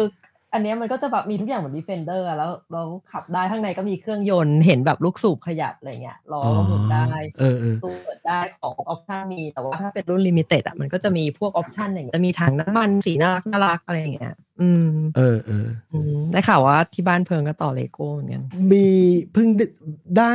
ปีที่แล้วคุณจ๋าต่อเปียโน ซึ่งผมซื้อมากะจะต่อเองก็บอกว่าไม่ได้ต่อทีคุณจ๋าก็ต่อให้เฮ้ยจะบอกว่าพวกเนี้ยเลโก้เนี่ย คือมันสนุกตอนต่อ ใช่ไหมอืมแต่พอต่อเสร็จแล้วมันก็รู้สึก Amazing กับกับโครงสร้างข้างในนะ เพราะมันพยายามเรียนแบบใช่ใช่เปียโนใช่ป่ะใช่แต่ว่าสุดท้ายแล้วของมันก็ต้องเวลาดิสเพย์หาที่ดิสเพย์ยากมาก เพราะมันใหญ่ ถูก ถูก แล้วก็ไม่มีทางแกะด้วย เพราะว่ามันแบบอันเนี้ยคือแบบพอแกะกล่องออกมาแล้วเห็นเลยแบบโหแบบเมื่อไหร่จะต่อเสร็จวะเนี่ยกี่วันน่ะต่อกี่วันต่อสามวันติดเออสามวันแต่ว่าติดถ้านับใช่ไหมเป็นชั่วโมง ใช่แต่ว่าหลายชั่วโมงอยู่ คืออมวันแรกที่ต่ออะ ใช้เวลานานสุดเพราะว่ายังไม่ไม่ชินกับแบบการหยิบนู่นหยิบนี่อะไรเงี้ย พอเริ่มแบบต่อไปวันที่สองก็เริ่มเริ่มโอเคละเอออืมแต่พอจัดคันจริงมาเลยเจนนี่ดีกว่ามั้งลืมไปลืมไปนึกนึกมองไกลๆนึกว่าเป็นโมเดลที่เป็น complete โมเดลไม่ใช่เลโก้ลืมไปว่าตังเขาเพิ่งต่อออ Defender มานี่เองใช่ใช่เออเอออะ ทีนี้รู้สึกว่าเดี๋ยวจะมีเกสขอขอเข้ามาแจมเดี๋ยวเดี๋ยวรอรอแป๊บนึงนะฮะทีนี้เราคุยกันต่อสรุปนะ ปัจจัยสี่ที่บิ๊กบิ๊กเล่ามาเนี่ยอาหารที่อยู่อาศัยยารักจษาริงๆอะเครื่องนึ่งหุ่มเราคิดว่าปัจจัยสี่ที่เราพูดกันถึงอะเออเรื่องละยารักษาโรคอะเวลาเราไประบุว่าเป็นยารักษาโรคอะเราจะมันจะดูแคบกว่า แต่ถ้าเกิดเราพูดถึงว่าเป็นระบบสาธารณสุขอะมันจะเห็นภาพมากกว่าว่าคนไทยบางคนมันไม่มีสิทธิ์อะไรอยู่ เออ จริงติงบิ๊กพูดถูกคือคือ คุณจะเข้าโรงพยาบาลรัฐที่เป็นโรงพยาบาลเกรดแบบอะคาเดมิกอะอะคาเดมิก medical school อะอืมคุณต้องมีเส้นสาย คือคุณอยู่ๆคุณไปเดินเดินเข้าไปเลยก็ไม่ได้ มันมันได้แหละ แต่ว่ามันจะมีปัญหาเรื่องการ refer หาเตียงหาอะไรอะอืมแล้วแล้วเขาจะเปิดคลินิกพิเศษ ซึ่งรับคนที่มีเงินเข้าไปได้ หรือบางโรงพยาบาลเนี่ยสร้าง segment ใหม่เลย segment ที่ที่ target คนมีตังค์แบบเยอะๆเลย อะไรอย่างนั้นน่ะอืมแต่ถ้าเกิดว่าคุณเป็นเป็นคนที่อยู่ในเส้นเส้นแบ่งความยากจนอะไรเนี่ย คุณก็อาจจะได้รับการแบบ รับยายาแก้ปวดแล้วก็กลับบ้านไปอย่างเงี้ยมันไม่สามารถที่จะสิทธิ์มันจะมันได้แค่ระดับหนึ่งแต่มันไม่ไม่ไม่เรา cover เรื่องทั้การงหมดที่ต้องไปจองคิวตั้งแต่เช้ามืดอีก เออใช่ ไม่มีระบบอื่นเลยนะ คุณต้องคุณต้องไปรับบัตรคิวตอนเช้ามืดก่อน ต้องไปแข่งกับคนอื่นเขาด้วยแข่งกับคนที่ที่จะมาสิเอาสิทธิ์เหมือนกันเนี่ยอืมแล้วถ้าเกิดคุณมาเกินเกินกระสิทธิ์ผมเคยนะผมเคยคือเรื่องของเรื่องคืออย่างนี้ ผมเคยรักษาฟันที่โรงพยาบาลเอกชนแถวบ้าน แต่บอกว่าเขาทำผิดพลาดเขาไปทำอุปกรณ์น่ะหักลงไปในฟันผม เออ เล็กๆเล็กๆเขาก็เลย refer ไปที่เอ่อศูนย์การแพทย์ศูนย์ศูนย์ทันตกรรมอะซึ่งมันเป็นระบบรัฐระบบของรัฐแล้วต้องผมต้องตื่นก่อนหกโมงอะไปถึงโรงพยาบาลนั้นก่อนหกโมงเพื่อจะไปรับคิวแล้ว ทั้งทั้งคิววันนั้นน่ะมีแค่สิบสองคิว ถ้าหมายความว่าถ้าคุณพลาดสิบสองคิวคือคุณไม่ได้สิทธินั้นด้วยนะเดี๋ยวนะแล้วคือแต่เขา refer ไปให้เขาไม่จัดการเรื่องคิวให้เราเรียบร้อยเลยเหรอมันมันคนละระบบกันคนละ system กันเขาทำได้อย่างเดียวคือเขาเขาบอกชื่อเพื่อนเขา เหมือนผมบอกชื่อตาลเนี่ยว่าเดี๋ยวผมเพื่อนผมอยู่ที่นั่นอ๋อเขาจะดูแลให้แต่เรื่เราองคิวเราไม่คิดถึงระบบ refer ที่นี่ว่ามันแบบมันไม่ได้ work อย่างนั้น เออใช่ซึ่งซึ่งจริงแล้วเรื่องนี้เป็นเรื่องซอฟต์แวร์นะซอฟต์แวร์ที่นี่คืออจะเป็น paper จะเป็นปัก pen and paper ก็ได้ แต่ว่ามันควรจะทำให้มันง่ายกับสำหรับคนมากกว่านี้ไม่ใช่ ต้องให้เขาไปวัดดวงทุกครั้งวันนั้นผมต้องไปตื่นแต่เช้าแล้วก็ไปนั่ง ไม่เห็นค่าของเวลาของคนอะใช่ใช่ถูกกลับมาที่เรื่องเดิมอีกละเออใช่ มันก็เลยกลายเป็นสิทธิ์สิทธิ์ที่ประหลาดสิทธิ์ที่เหมือนจะมีสิทธิ์แต่สิทธิ์นั้นมันไม่โอเค ไม่ใช่อะไรใช่วันนี้วันนี้ครบรอบหนึ่งปีที่ iPhone รุ่นใหม่เปิดตัวก็คือวันนี้รุ่นใหม่เขาเพิ่งส่งวันนี้ส่งของวันนี้นะอืมก็ปรากฏว่าผมได้ข่าวคนไทยเนี่ย คุณจ๋าบอกผมอีกทีนะ ว่าคนไทยเนี่ยต้องจองออนไลน์แล้วต้องไปรอคิวเพื่อจะรับเหมือนเหมือนสมัยสิปีที่แล้วว้าเป๊ะเลยยเออคือแบบงงก็จองเลยออนไลน์แล้วอะใช่จองออนไลน์เพื่อจะไปรับต้องไปต่อคิวรับแต่เช้า ต้องมีมีมีคนไปต่อคิวรับก็แบบถ้าเยอะถ้าอยากจะอะอะต้องมีคิวไปรับยูก็ จัดสล็อตออนไลน์ต่อจากตอนที่ไม่ไม่ซื้อไปเลยสิเราเราคิดไหมไม่ไม่ต้องการไม่มาไม่ร์เก็ตติ้งเราหน้คิดงนว่าสำหรับเรานะไม่ไม่เออสำหรับสำหรับเราเราคิดว่า ไอคนที่ไปต่อคิวอะเขาไปต่อเอง พอพอดีเคยเราซื้อเมื่อเราสิบคิดปีที่ว่าแล้วสำหรับเรานะ อันนี้เราเออเออพอดีเคยซื้อเมื่อสิบปีที่แล้วบิ๊กไม่ไม่คือสำหรับเราเรารู้สึกว่าบางทีอะเขามีนี่ไงเขามีคิวว่าให้ไปรับวันที่เท่าไหร่แต่ว่า จะไม่เห็นต้องไปต่อคิวรับนะ ในความรู้สึกเราอะอืมเราก็เคยจองนะ มันมันเคยมีรอนิดหน่อยเราก็เคยรอนิดหน่อยที่เมืองไทยอะอาจจะแต่ว่ามันอาจจะมีคนไปรอเพื่อจะไปรับแรก ๆ เพื่อจะไปเล่นสิทธิ์ถ่ายรูปอันถ่ายนี้อะไรอะอันนี้ที่ร้านแบบอืมไอ official store ใช่ปะคิดว่านะ คิดว่านะ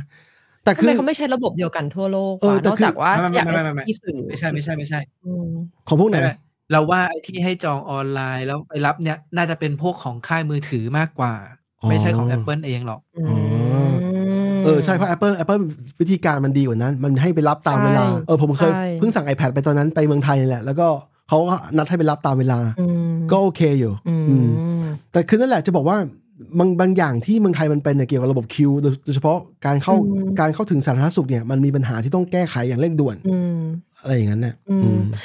เมื่อกี้เพิ่งพูดยกตัวอย่างเรื่องทำฟันอย่างเงี้ยเพราะเราเราก็เคยมาทำฟัน คือเราทำฟันเคยทำฟันที่นี่อืมอืมก็ต้องเรียกว่ายังทำฟันอยู่เพราะเราไม่ได้ทับกลับไปทำที่ไทยละคือ anyway ก็ทำแล้วเราแล้วเราอะเป็นเคสที่ต้องถูก refer ไปหา specialist คือมันจะไม่เวิร์กเหมือนที่ไทยว่าที่ไทยแบบเหมือน ถ้าเราไปที่คลินิกที่ที่ค่อนข้างใหญ่อย่างเงี้ย มันก็จะมีคนแบบเขาเรียกนะแบบ แพทย์ทุกแขนงอยู่ในนั้นถูกปะอืมอันนี้พูดถึงเรื่องฟัน แต่ของเราอะเราไปแล้วเขาบอกว่า เอ้ย แบบเคสนี้เขาทำไม่ได้เขาต้อง refer ไปที่ specialist แล้วเขาก็ให้ contact specialist มา แล้วเราก็แค่โทรไป แล้วก็ book วัน เราไม่ต้องเดินไป เพื่อจะต้องแบบว่า เออ แบบฉันต้องการแบบนึกออกปะไปยืนต่อคิวข้างหน้าเพื่อจะขอคิวทำอะไรอย่างเงี้ย เออ แต่ว่าข้อเสียของมันมันก็มีนะที่ทำให้เรารู้สึกว่าแบบ เออ มันก็เป็นคงเป็นการจัดระบบแบบหนึ่งแหละ แต่ว่าด้วยความที่ว่า การที่เขาใช้ระบบ refer อย่างเงี้ยเราไม่สามารถเดินดุ่ยๆไปหา specialist แล้วบอกว่า ฉันคิดว่าฉันมีปัญหาเรื่องนี้อยู่ทำให้หน่อยนึกออกปะอืมเราต้องต้องถูก refer มาจากแบบเหมือน GP หรืออาจจะเป็นแบบ general dentist อะไรอย่างเงี้ยมาก่อนอืมอือืมมอืมอันนี้แขกรับเชิญเรามานะครับ คุณตั้งคุณตั้งเป็นอ้าวมาที่อยู่รถเลยเหรอหนีภรรยามานั่งคุยในรถป่ะ พอดีว่าวันนี้เนี่ยมามามามาปาร์ตี้บ้านเอ่อเพื่อนของคุณภรรยาแล้วคราวนี้ผมก็เลยก็เลยทักหาพี่จ๋าบอกว่าโอเคเดี๋ยวเข้ามาแจมด้วยก็เลยนั่งในรถนี่แหละเฮ้ยเสียงเสียงเสียงชัดนะครับพี่เพิร์ดพอได้พอได้ ปีที่แล้วพอได้เนอะปีที่แล้วแบบครบรอบปีที่ตั้งมาตอน iPhone ตั้งก็อยู่ในรถอย่างนี้เลยรู้จำได้เปล่าอ๋อใช่ใช่ผมออเดอร์ไปแล้วพี่อีกหกอาทิตย์นะกว่าจะได้ เออใช่โอ้ตอนนี้ iPhone ตอนนี้สั่งตอนนี้ได้หกอีกหกสัปดาห์นะฮะ หกสัปดาห์แล้วก็มัดจำไปหกร้อยก็สะคือเขาเขาพยายามจะผลักเราให้ไปแบบให้ไปใช้แพลนของเขาอะแล้วก็แบบว่าเป็นผ่อนจ่ายบอกเฮ้ยไม่ต้องเรามีแบบเพย์ฟูเลยโอ้โหอะไรประมาณเนี้ยป่าเว้ยเออแล้ววันทีนี้นี้เอาเอาเออเอาเรื่อง iPhone เมื่อกี้คือไปดูมาแล้ว ก็คือไอ้ที่บอกให้ให้จองออนไลน์แล้วแบบยังต้องไปต่อคิวอะ คือไอ้คนไปต่อคิวอะคือคนที่อยากได้กลุ่มแรกเออๆเออมันมันไม่ได้เป็นเชิงว่าเขาบังคับว่ามึงต้องไปต่อคิวอ๋ออยากต่อเองเออไอ้พวกเนี้ยคือ อารมณ์แบบคนแบบสมมติว่าเวลาได้ถ่ายรูปแบบฉันเป็นคนแรกในประเทศไทยนะที่ได้ iPhone 15 อะไรเงี้ย อืมเออฮะเออ แล้ววันนี้ตั้งไม่เห็นต้องแปลกใจเลยประเทศอื่นมันก็มีมันก็มีทุกประเทศแหละที่เราเห็นมีรูปต่อคิวหน้า Apple Store ของของออสเตรเลียนิวซีแลนด์ไม่มีนี่ ไม่มี ไม่มีไม่มีเหรอเคยเป็นเมื่อสิบกว่าปีที่แล้ว สมัยก่อนที่เขาจะทำระบบแบบจองที่มันเป็นระบบแบบเป็น time slot แบบเนี้ยก็มีต่อคิวเมื่อก่อน แบบห้างต้องเปิดตั้งแต่เที่ยงคืนให้คนมาต่อคิว แต่เดี๋ยวนี้ไม่มีแล้วไม่มีใครมาใส่ใจด้วยกันแค่มือถือ iPhone หนึ่งใช่เครื่องว่าจะต้องไปดับได้คนแรกของโลกหรือของประเทศอะไรอย่างถูเงี้กยถูกเออที่นี่เราไม่บินไปดวงจันทร์ที่นี่ เราไม่มีซอสลับมาบอกคุณ ที่นี่ เราไม่มีคนที่คุณอาจจะรู้จัก ที่นี่ Roof Studio Podcast นี่แต่ว่าแต่ว่าไปผมเองก็ยังพอเพียงและยังใช้ 6s อยู่เลยเนี่ยพี่เอ้ยแล้วที่สั่งรอบที่แล้วคืออะไร รอบที่แล้วที่สั่งไปไอเมียไม่เหรอก็ยังมีใช้อยู่อ๋อแล้วก็คือคือปกติเนี่ยผมเนี่ยจะเป็นคนที่ว่าอันนี้พูดตรงๆนะคือว่าคือคือโทรศัพท์แบบเขาเรียกว่า work phone อะแบบเอาไว้ใช้ไปทำงานก็คือจะจะเก็บไว้ตัวหนึ่งแต่ว่าถ้าเป็นพวกแบบ ถ้าเป็นคล้ายๆ กับว่าถ้าเป็นแบบว่าแบบอัพตลอดอย่าง iPhone 14 แฟนก็เล่นอยู่ แล้วก็อ่าพวกเป็นซัมซุงซัมซุงเนี่ยถ้าเป็น A S ตระกูล S Ultra นี่คือซื้อทุกปีนะพี่คือแบบทั้ง Android ทั้ง iPhone คือคือต้องซื้อคู่อะเป็นอย่างนี้ทุกทุกครั้งแต่ว่าถ้าถ้าในส่วนตัวผมเนี่ยเวลาพกไปที่ทำงาน หรือว่าออกไปหาเพื่อนหาอะไรอย่างเงี้ยก็ส่วนมากก็จะจะใช้ 6s เนี่ยแหละมันมันโอเคอยู่มันยังโอเคอยู่เพราะเราแค่ใช้โทรเข้าโทรออกอย่างเดียว นี่มันสายไอทีแล้วเนี่ย มีทุกทุกค่ายทุกอะไรเลยโอ้โหมันมันจะว่าจะว่าของมันต้องมีไหมมัน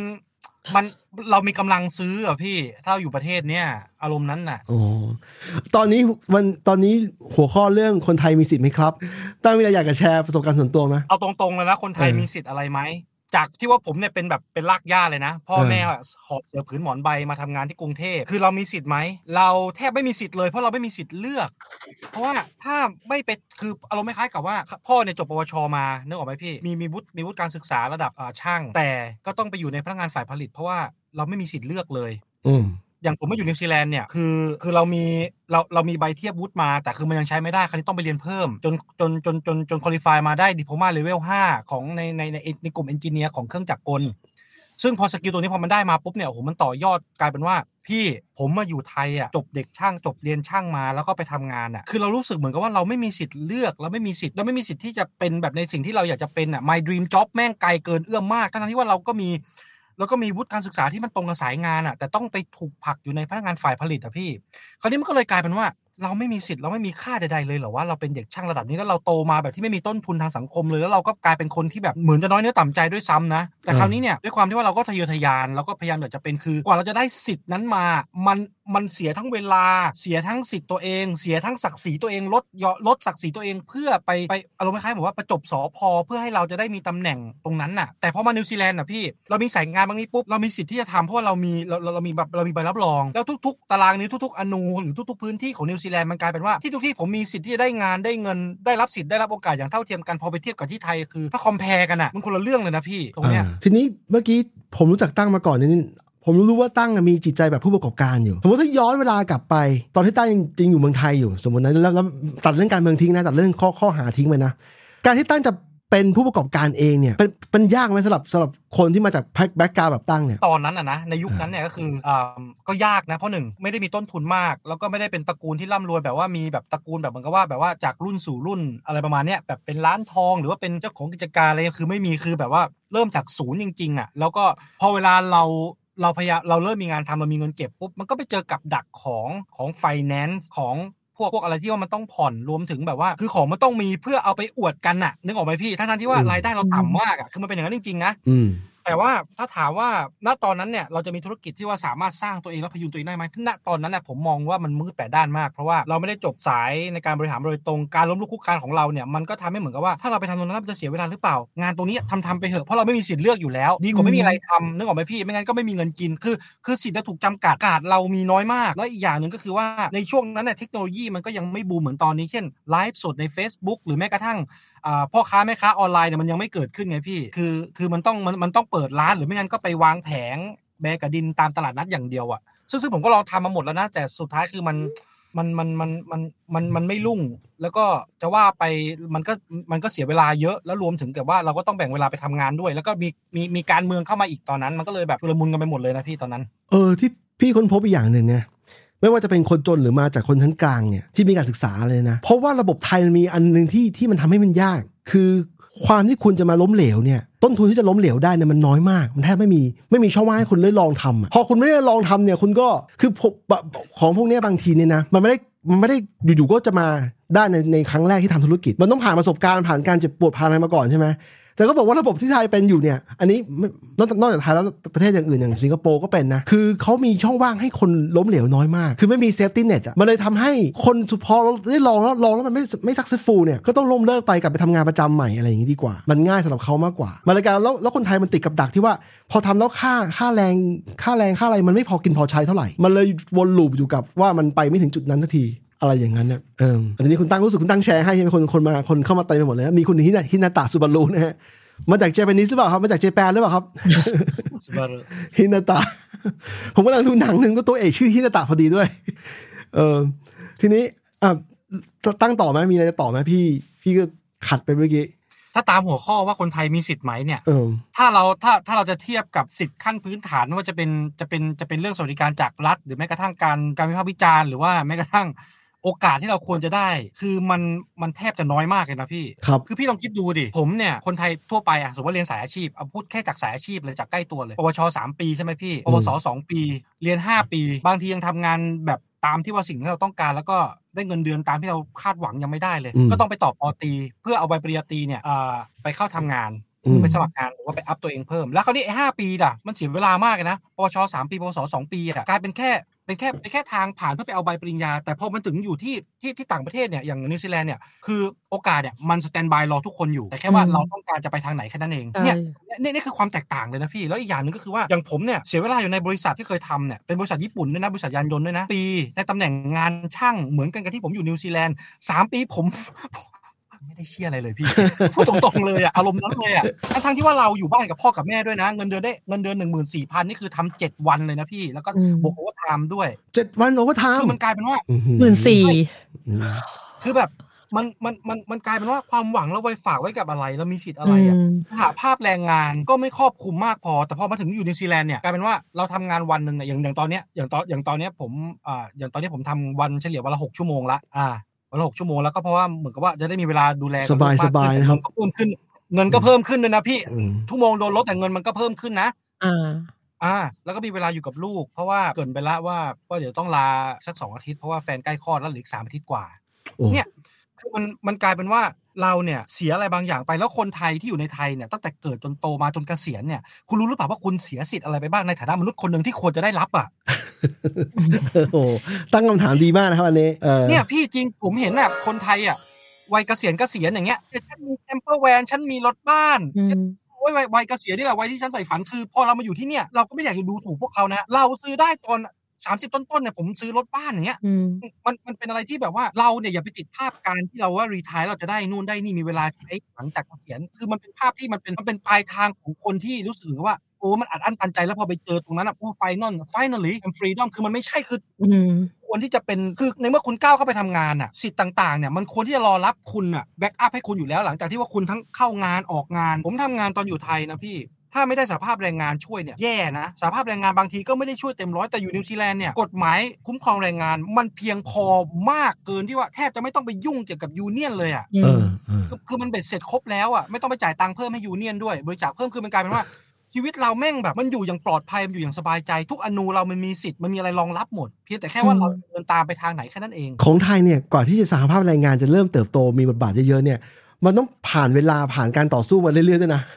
ถึงถึงจุดนั้นแล้วมันยังไม่พอเลยด้วยซ้ำใช่ไหมที่คอมมาในมุมมองของตั้งเนี่ยต้องพี่มันยังไม่พอคือผมอยู่ที่นี่เนี่ยทำงานที่นี่เนี่ย คือเราศึกษากฎหมายแรงงานมาระดับหนึ่งคือพอเราอืมอ่านจนหมดแล้วอะแล้วก็ไปดูกับตัวสหภาพแรงงานที่เป็นข้อเสนอว่าเออถ้าเกิดว่าคุณสมัคร union กับเรา pay pay กับเราทุกๆ week นะคุณจะได้อนุอันนี้นั้นคือพอเราไปอ่านแล้วก็แล้วก็นี่เราก็เทียบกันก็มันก็ไม่ต่างมันสหภาพแรงงานมันก็ base on New Zealand labour law อะพี่อื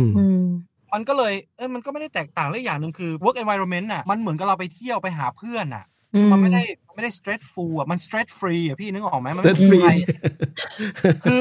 แม้กระทั่งสิทธิ์ที่เราจะทำงานอย่างอิสระในไทยบางทียังไม่มีเช่นหัวหน้างานงี่เง่าหัวหน้างานเลือกรักมักชังผู้จัดการงี่เง่าเพื่อนร่วมงานอิจฉา คือเราต้องลดสิทธิ์ตัวเองเราต้องลดศักดิ์ศรีตัวเองเพื่อไปพินอพิเทาหรือว่าไปไปประจบสพคนคนหนึ่งเพื่อที่จะได้มีหน้ามีตาหรือได้สิทธิพิเศษต่างๆ ในขณะที่ว่า ถ้าเราทำตัวปกติหรือทำตัวที่ว่าชแบบว่าทำตัวปกติทั่วไปแล้วจะโดนอะไร คือมันเป็นเรื่องที่มันค่อนข้างแบบ คือในไทยอาจจะมองเป็นเรื่องปกตินะพี่ แต่ผมว่ามันเป็นเรื่องปกติที่เรามองว่ามันเป็นเรื่องชินชาแล้วเราก็มองเป็นเรื่องปกติ มันเป็นเรื่องผิดปกตินะอืมเพราะเขาไม่เคยเจอแบบอื่นป่ะเขาเลยคิดว่า ใช่ใช่ ก็อยู่ได้ น่าจะใช่พี่คืออืมคือพูดตรงๆ คือว่าเราเติบโตมาอย่างผมเนี่ย ถ้าถ้าเทียบก็คือตั้งตั้งแต่ตั้งแต่ year zero จนถึงอายุ 22เนี่ยแล้วก็ก่อนจะลี้ภัยเนี่ยคือ 22 ปีเต็มเนี่ยที่อยู่ในไทยเนี่ยคือเราแล้วถ้าเราเทียบกันอะคนหนึ่งเนี่ยอย่างอย่างลูกผมตอนเนี้ยเขาเจ็ดขวบอะเขาได้อะไรมากมายมากกว่า ผมอายุ 22อีกอะพี่เอออันนี้อันนี้เราเราเราเราพูดแบบอย่างนี้เลยนะอืมผมเกิดจนไทยจนถึงอายุ22คือพ่อแม่เราก็ support เต็มที่อะแหละอืม แต่ภายใต้การที่เขาพยายามจะดันเราให้ถึงฝั่งอะเขาก็ต้องเหนื่อยแล้วก็ต้องทำงานแบบแบบต้องผ่อนค่าบ้านค่าค่าบัตรเครดิตดูแลลูกสองคนคือมันเหมือนกับว่าแทนที่เขาจะเอาเวลาที่ว่าว่ามาอยู่กับเรา enjoy กับเรากันว่าเขาหมดเวลาไปกับงานมาก แล้วก็เราเองก็ต้องหมดเวลากับการที่ว่าเราต้องไปหาอะไรพิเศษเสริมทำเพื่อให้มันมีเงินประคับประคองกันไป คือมันเป็นเหมือนกับว่าสำหรับคนที่ไม่มีต้นทุนแบบมาจากชนชั้นรากหญ้าแรงงาน ไม่ไปถึงกลางอะมันมันมันจะเป็นอย่างนี้จริงๆนะพี่เพิร์ดผมเข้าใจผมเข้าใจครับเนี่ยอืมเป็นแบบนี้จริงอืม ที่ที่เนี่ยตั้งเข้ามาพอดีแล้วเพราะเพราะเพราะว่าก่อนหน้าเนี่ยผมคุยกับเพื่อนๆผมเนี่ยว่าพวกเราถ้าจะมาคุยแทนตัวเป็นตัวแทนเนี่ยมันมันคุยไม่ได้ เพราะว่าเราไม่ใส่ส่วนลงทานนั้นเต็มๆคือขนาดเรามีซิมพัตตีเราพยายามมองโลกในมุมแว่นของพวกเขาแล้วเนี่ย มันก็ยังไม่เหมือนอืมมันมันไม่เหมือนคนที่แบบรวยมากๆแต่ให้บอกให้คนพอเพียงอะนึกออกไหมมันมันดูตรงข้ามมันขัดแย้งกันหมด ผมก็เลยเนี่ยพอตั้งเข้ามาจังหวะนี้เออมันก็มันก็ตรงและอีกเรื่องหนึ่งพอดีผมพอพอตอนหลังๆเนี่ยผมไปอ่านเรื่องเกี่ยวกับเวอร์วิวของพวกจีนพวกรัสเซียอะไรมากขึ้นเนี่ยมันมีแนวคิดอยู่ที่ว่า ถ้าคุณอยากให้รัฐเนี่ยแข็งแรงเนี่ยประชาชนต้องแลกมาด้วยสิทธิ์ของตัวเองนึกออกปะคือคือถ้าคุณถ้าคุณบอกเอารัฐเป็นเป็นตัวตั้ง ประชาชนจะต้องต้องแลกสิทธิ์นั้นเช่น คุณต้องปล่อยให้มีขบวนเสด็จเพื่อให้เขาเดินทางสะดวกนึกออกไหมคือคุณเสียฟรีดอมไปมเพื่อเพื่อให้คนในกลุ่มหนึ่งสะดวก เหมือนกับว่าถ้าคุณมองรัฐมั่นคงอะเหมือนที่จีนเนี่ยเวลาจีนมีข่าวไม่ดีปุ๊บแม่งรีบปิดข่าวเลยเพราะว่ามันต้องการให้รัฐเขามั่นคง ประชาชนเสียอะไรบ้างไม่เป็นไรช่างแม่งตายไปสักหมื่นคนก็ไม่เป็นไรประเทศกูมีพันล้านคนอะไรอย่างเงี้ยอื มันเป็นมุมเดียวกันทีนี้ แต่ที่มันตลกคือว่าเศรษฐีจีนเนี่ยเมื่อกี้พี่เพิ่งบอกไปว่าเศรษฐีจีนเนี่ยมีถ้าเป็นไม่ได้เขาอยากให้ลูกหลานไปโตในประเทศที่ที่เสรีมคือตัวเขาอาจจะพูดเวลาพูดอาจจะพูดเข้าห้างรัฐ เพราะว่าเขาโตมากับสิทธิประโยชน์ที่รัฐให้เขาที่เขาเอื้อประโยชน์ด้วยกันเนี่ยแต่เวลาเขาอยากให้ลูกหลานเขามาเติบโตเนี่ยหรือว่าตัวเขาเองอยากจะไปอยู่ในบ้านปลายชีวิตเนี่ยเหมือนบางคนเนี่ยที่เป็นมุสลิมอยู่ดีไปอยู่ออสเตรเลียบ้างมาอยู่อเมริกาบ้างอะไรอย่างนั้นเนี่ยคือถ้าเลือกได้ก็ไม่เลือกมึงก็ไปเลือกประเทศเสรีเหมือนกันเพราะว่ามึงต้องการ ต้องการอยู่ในประเทศที่อย่างน้อยๆมึงมีทางเลือกในชีวิตมากกว่าใช่อะไรแบบนั้นตรงนะนะพี่เออ99%สลิมที่จากไทยอะแล้วมาอยู่เมืองนอกแล้วก็พยายามสร้างครอบครัวด้วยตัวเองเนี่ยเออไม่มีสลิมคนไหนส่งลูกไปเรียนไทยเลยอะ99%ไม่มีเลยนะพี่ เออใช่ใช่ใช่อ้าววันนี้มาแบบมาแบบมาแบบลูกทุ่งลูกทุ่งนะเอาเอาเอาเอาเอาเอาแล็ปท็อปวางอยู่ในรถตู้แล้วก็แล้วก็ไมค์ที่พี่เพิร์ดเอามาให้ก็ไม่ได้ต่อเลย ไม่เป็นไรไม่ไม่เพราะว่าในรถเนี่ยเสียงมันค่อนข้างดี เพราะว่าเสียงมันเป็นที่ปิดนะครับ มันเป็น ธรรมชาติมันได้อยู่ แล้วไอ้ตั้งตั้งเกิดทันเพลงนั้นไหมคนจนมีสิทธิ์ไหมครับไหมมันเก่ามากนะปีปีไหนอะพี่ ผมเกิดปี91อะโอ้ยเพลงนี้มันประมาณปี1987 88ไม่ผมไม่ทันพี่ไม่เป็นไรไม่ทันไม่สิแต่เพิ่นเพิ่มมันกลับมาฮิตใหม่ ไม่เป็นไรแต่ผมเข้าใจอยู่ว่าพอตั้งเกิดช้าช้ากันหน่อยเนี่ยมันเพลงมันจะมันจะก่อนหน้าแล้วเพลงสุดท้ายแล้วมันก็ไม่ได้ฮิตเลยมากหรอก มันแค่เป็นกระแสนิดหน่อย Viral ไวรัลนิดหน่อยอะไรอย่างเงี้ยนะ เอาปล่าผมผมเอาจริงๆมันมันก็มีผมก็ตามอยู่นะมันก็เป็นกระแสวิพากษ์วิจารณ์ทั้งสองฝั่งนะแต่แต่แต่ที่เขาบอกว่าคนจนมีสิทธิ์ไหมเนี่ยเอาเอาจริงๆเนี่ยถ้าถ้าถ้าพูดตามระบบโครงสร้างกลไกของสิทธิขั้นพื้นฐาน ถ้าถ้าถ้าไม่รวมเรื่องสิทธิพิเศษกับกับการเกื้อหนุนผลประโยชน์ร่วมกันนะพี่เอาแบบ เอาแบบแค่ตัวเป็นรูปเป็นร่างอะเออคนจนคุณจะจนจะรวยยังไงอะคุณก็ไม่มีสิทธิ์อะเพราะว่าตราบใดเมื่อคุณยังยังยังยังไปบอกว่าขอเดชะใต้ฝาละอองธุลีพระบาทคือ มันไม่มีสิทธิ์เลยอะพี่ใช่ไม่ว่าจะรวยจะจนอะคืออมหลายๆอย่างที่พูดกันในรายการนี้ทั้งหมดเนี่ย ส่วนหนึ่งเลยเป็นเพราะว่าพาราแดมหรือว่ามุมมองของทั้งประเทศเนี่ย มันเป็นการมองว่าคนไทยไม่ใช่เจ้าของ คุณไม่ใช่เจ้าของมันนะ รัฐคือเจ้าของรัฐ รัฐคือใครผมไม่ต้องพูดนะฮะ รัฐคือใครไม่ต้องพูด แต่ว่าคุณไม่ใช่พอคุณไม่ใช่เจ้าของพวกทุกอย่างมันกลายเป็นว่า ทุกอย่างมันติดสิทธิ์เรื่องสิทธิ์หมดเลยว่าคุณไม่มีสิทธิ์สิทธิ์นั้นนะ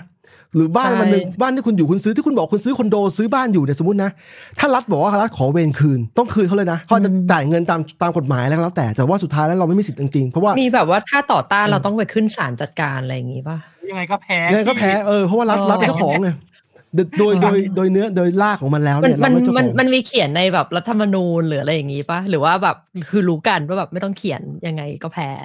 รู้สึกพี่ถ้าพยาคุดมาแปะปึ้งปั๊บเลยอะมีเขาจะให้ห้าบาทสิบาทก็ต้องเอาอะพี่โอ้โหนั่นแหละมันเลยทำให้ที่ผ่านมาที่เวลาคุณพูดได้มีสิทธิ์เพราะว่าคุณไม่มีสิทธิ์แต่แรกจริงอืมๆทีนี้คุณอยากมีสิทธิ์คุณทำไงคุณต้องย้ายประเทศ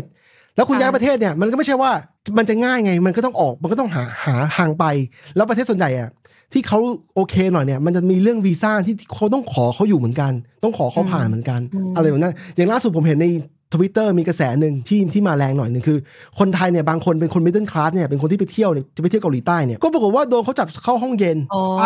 ตามอยู่ตามอยู่แล้วก็ไปนอนอาบน้ำเอำอร้องไห้ด้วย เออเออแบบนอนไม่ได้อะไรอย่างเงี้ยผ้าห่มเหม็น เออนี่ไงก็คือการที่ว่าคนไทยจะไปไหนเนี่ยหรือจะเข้านิวซีแลนด์คืออย่างนี้ผมเพิ่งรู้ข้อมูลอีกอันหนึ่งนะคนจีนแผ่นดินใหญ่เนี่ยอยากจะไปเที่ยวนิวซีแลนด์เนี่ยมาได้เลยนะมันมีวีซ่าระหว่างกันมีการเขาเรียกมีการตกลงระหว่างกันว่าคนจีนมาได้เลยไม่ต้องขอวีซ่า อยู่ได้เที่ยวได้สามเดือนมั้งแต่คนไทยต้องขอนะครับรวมถึงออสเตรเลียด้วยคนไทยเนี่ยคนไทยจะไปไหนต้องขอเกือบหมดนะต้องต้องเอ่อยกเว้นประเทศที่มันเกรดเดียวกันหรือประเทศที่เขาอยากให้คนไทยไปเที่ยว เช่นไต้หวันญี่ปุ่นอืมแล้วอะไรค่อยแบไปบกรนี้องที่หน้างานเอาเออ เกาหลีใต้ข้อดีคือมีญาติญาติของพวกเราเนี่ยคนไทยเนี่ยไปตายในสงครามเกาหลีเยอะเขาก็เลยให้สิทธิ์ว่าคนไทยเข้ามาเลย 3 เดือน แต่ว่าสุดท้ายพอคุณไปปุ๊บ พอเขารู้ว่าคุณมาแบบไม่ดีมาแบบมาทำงานเน่ะเขาก็ไม่ให้คุณเข้าอยู่ดีอืมโอ้พี่เขาถึงขนาดที่เขาไปไป create กลุ่มอะไรนะในผีน้อยใน Facebook อะเออผีน้อยอะคือแบบเออแม่งแบบ เฮ้ยมึงเฮ้ยอยู่ทำผิดกฎหมายนะใช่เขาเขาภูมิใจขนาดแบบตั้งเป็นแบบกลุ่มของเขาได้ไงมีชื่อกลุ่มด้วยอะใช่แต่จริงแต่จริงแต่แต่แต่แต่เรื่องแต่เรื่องนี้ผมตามอยู่ในคนไทยในคนไทยในนิวซีแลนด์ก็เป็นคนไทยในออสก็เป็นก็คือว่าพยายามหาทางดิ้นคือสร้างเอกสารปลอม แล้วก็ให้อ่าให้ต้นทางเนี่ยอย่างเช่นพวกร้านอาหารเนี่ยออกใบ work permit ให้อืม เพื่อเชิญให้เขาเข้ามาทำเสร็จปุ๊บแล้วก็พยายามจะเปลี่ยนเป็นอ่าวีซ่าแบบอพยพวีซ่าเรฟูจีใช่ใช่ใช่เยอะมากนิวซีแลนด์ก็เป็นผมผมผมผมเพิ่งได้ข้อมูลมาเนี่ยอืมกำลังว่าผมจะเล่นประเด็นนี้อยู่รออมเล่นนี่คือยังไงมีเพื่อนเล่ามาให้ฟังเหมือนกันว่าแบบเออคนที่เขาจะเพราะว่าวีซ่าเขาเลยกนะอพยพที่นี่อะมันจะมีหลายขั้นตอนของอืมออสเตรเลียนะ เออ แต่ว่าขั้นตอนแรกสุดอะคือเขาบอกว่ามันได้ง่ายมาก เพราะว่าด้วยความที่แบบเป็นเรื่องสิทธิมนุษยชนอะคือเหมือนกับว่า whatever อะถ้าอยู่บอกว่าอยู่ลำบาก เรา grant ให้อยู่ก่อน แล้วเดี๋ยวใช่ค่อยก็คือว่าดำเนินเรื่องทีหลังอารมณ์คล้ายๆกับว่า apply ก่อนพอได้ status แบบใช่อยู่แบบถูกกฎหมายปุ๊บระหว่างนั้นก็ทำงานทำอะไรรอก็คือว่าใช่ครับก็คือว่าคือคือคนนั้นอะเขาไม่สนหรอกว่าจะได้ refugee status หรือไม่แต่ว่าถูกคือขอให้มันได้ last long มากที่สุดเพื่อเอางานทำเงินเก็บเสร็จปุ๊บก็แค่กลับไทยแค่นั้นใช่เองคือมันเป็นกลไกแบบนี้เลยอ๋อมคืออาศัยช่องว่างว่าอาศัยความเป็น human right อะที่ว่าประเทศที่ใช่เขาเขาลงนามเอาไว้เนี่ยเขาเขาต้องรับใช่ไหม แต่ฟิลิปปินส์ฟิลิปปินส์ฟิลิปปินส์ว่าแสบแล้วอินเดียว่าแสบแล้วคนไทยแสบกว่า เออ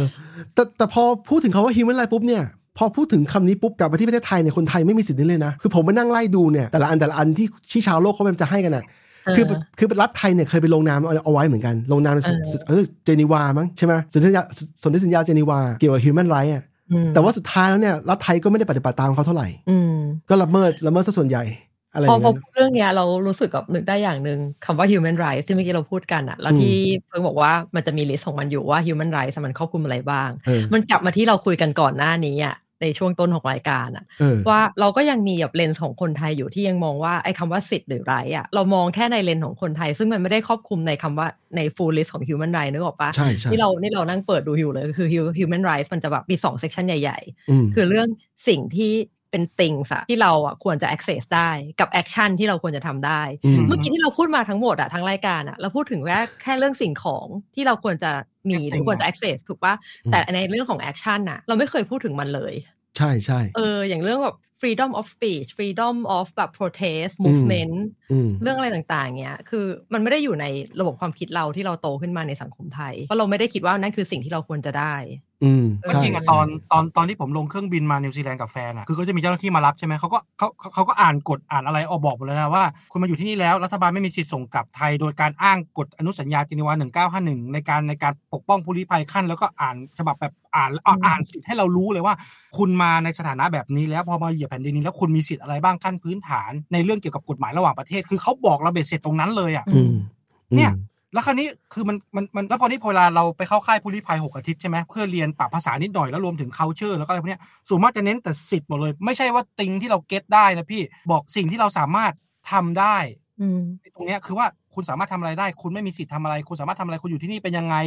คือ คุณมีสิทธิ์ที่จะสามารถขอเงินว่างงานมีสิทธิ์ที่ขอบ้านจากสวัสดิการรัฐคุณมีสิทธิ์คือ เป็นเรื่องสิทธิ์ขั้นพื้นฐานที่เราควรจะรู้แล้วเราก็ควรที่จะเดินไป แล้วก็ไปขอความช่วยเหลือจากรัฐได้ โดยที่เราสามารถทำได้ในฐานะสิทธิ์คนคนหนึ่งที่อยู่ในอาศัยอาศัยในประเทศนิวซีแลนด์เราเป็นคนไทยเนี่ยเราเกิดมาสิทธิ์กูอยู่ไหนไม่รู้แต่ตอนเช้าต้องสวดมนต์ เคารพธงชาติ มันก็เลยกลายเป็นเหมือนกับว่า เราไม่มีสิทธิ์อะแต่ถ้าเรามีเงินเราถึงจะมีสิทธิ์ที่จะไป get อะไรบางสิ่งบางอย่างมาแบบนั้นอะคือเป็นมันคนเราเราก็เลยไปมองว่า ไปมองว่าเราเนี่ยมีตังค์เลยเลยเลยเลยมีสิทธิ์คือคือคือแบบเอาแบบภาพรวมที่คนไทยมองจะมองอย่างนั้นมากกว่านะอืมคืออย่างอย่างอย่างที่ผมอยู่นิวซีแลนด์เนี่ยตอนเนี้ยที่ว่าหลายๆใครหลายคนบอกโอ้ยตั้งแม่งมีรถหลายคันแม่งมีรถบ้านแม่งไปเที่ยวชีวิตแม่งดีด้วยนั่นคือจริงๆเนี่ยมันมันไม่ใช่ผมไม่ได้เป็นคนมีเงินนะพี่แค่เป็นคนที่มีสิทธิ์ เหมือนคนปกติทั่วไปที่ใช้ชีวิตตามแบบภายใต้กฎหมายนิวซีแลนด์ทุกสิ่งทุกอย่างคือมันเป็นเรื่องปกติมากๆเลยแต่ว่าแต่คนไทยยังไปโฟกัสว่าเนี่ยเห็นไหมไปอยู่ประเทศนู้นแล้ว มันรวยมันมีตังค์มันนู่นนี่นั่น คือเรื่องตังค์เรื่องเรื่องเรื่องที่ว่าติงเนี่ยแม่งเป็นเรื่องทีหลังเลยแต่ว่า human right เนี่ยหรือว่าสิทธิ์เราจริงเนี่ย right เนี่ยแม่งมาก่อนคือมันเป็นเบส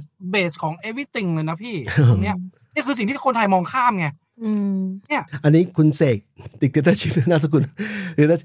ผมบอกว่าผมอยู่ฟินแลนด์นะครับ แล้วก็มาทำงานนายจ้างไม่ไม่ให้ความเป็นธรรมก็เลยมาอยู่ที่ลี้ภัยตอนนี้ทางการกำลังต่อวีซ่าให้อ๋อใช้สิทธิ์นี้เหมือนกันนะฮะสิทธิผู้ลี้ภัยอะทีนี้เมื่อกี้เราเราพูดเรื่อง human right ใช่ไหมตามพูดเรื่องว่ามัน access เอ้ยเราพูดเรื่องเกี่ยวกับการที่เรา action ทำอะไรได้บ้างบ้างไม่ได้บ้างใช่ไหมใช่อืมทีนี้ผมจะพูดเรื่องอะไรผมก็ลืมไปเลยwrap up ไหมครับ wrap up เออ wrap up เพราะว่ามันชั่วโมงชั่วโมงครึ่งละต้องขอบคุณตั้งนะที่เขามาร่วมจอยช่วงท้ายรายการนะฮะแล้วก็ ผมคิดว่าอย่างนี้ ผมคิดว่าที่ผมคิดว่าที่เมืองไทยเนี่ยมันต้องต่อสู้อีกเยอะ เพื่อให้คุณมีสิทธินั้นนะเพราะว่าตอนนี้มันเป็นอย่างนี้พอโลกเรามีอินเทอร์เน็ตปุ๊บเนี่ยหรือการเดินทางไปต่างประเทศมันง่ายขึ้นมาเนี่ย คนเราก็เห็นแล้วว่าแต่ประเทศแต่ละประเทศเนี่ยเขาเขาเห็นอะไรกันบ้างเขาได้เขาเขามีอะไรบ้างที่เราไม่มีอะไรอย่างเงี้ยมันก็เลยกลายว่ามันเลยกลายว่าบางคนเนี่ยเอากูเมนของสลิมเขาบอกว่าก็ก็มึงเอาของฝรั่งมาไงเอาพวกตะวันตกมาไงอะไรอย่างเงี้ยแต่ความจริงสุดท้ายอะ at the end แล้วอะ คนที่มีปัญญาเนี่ยมีเงินมีมีอะไรเนี่ยมีทางเนี่ยเขาจะให้ลูกหลานเขาไปโตประเทศพวกนี้มากกว่า ที่ย้อนกลับไปเช่นกลับไปไทยกลับไปจีนนั่งนะฮะอะไรแบบนั้นนะฮะอันนี้มันก็ชัดเจนอยู่นะครับอะทีนี้อะเขาปิดรายการนะมีมีใครจะเสริมอะไรไหมเกี่ยวกับสิทธิ์คนไทยมีสิทธิ์ไหมครับ มันก็คงมีสิทธิ์แหละ แต่ว่าสิทธิ์มันอาจจะแบบไม่ได้เยอะ ไม่ได้เท่าเยอะกับที่อื่นที่เราก็ได้ไปเปิดหูเปิดตากันแค่นี้อ๋อมีสิทธิ์เท่าที่เขาให้ เท่าที่เขาปราณีให้นะครับ เท่าที่แกรนให้ มึงมีแค่นี้พออืมอะไรแบบนั้นนะฮะโอเค รายการแล้วนะครับ มีให้ฟังบน Apple Podcast Spotify นะฮะ ซึ่งตอนฟังตอนหลังเนี่ยมันจะเสียงดีกันหน่อย แล้วก็ตัดพวกช่วงช่องว่างทิ้งไปเยอะนะฮะ แล้วก็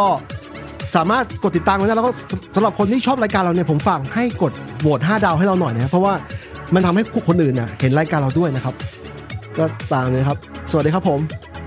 สวัสดีครับ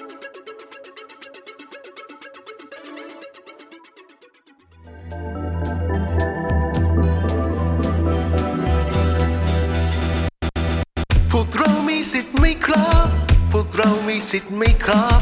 มีคนมาดูไม่ครับ มีคนเข้าชมไหมครับ ยอดวิวไม่ค่อยมี แต่ยอดฟังพอมี หน้าตาไม่ค่อยดี แต่เสียงดีนะครับ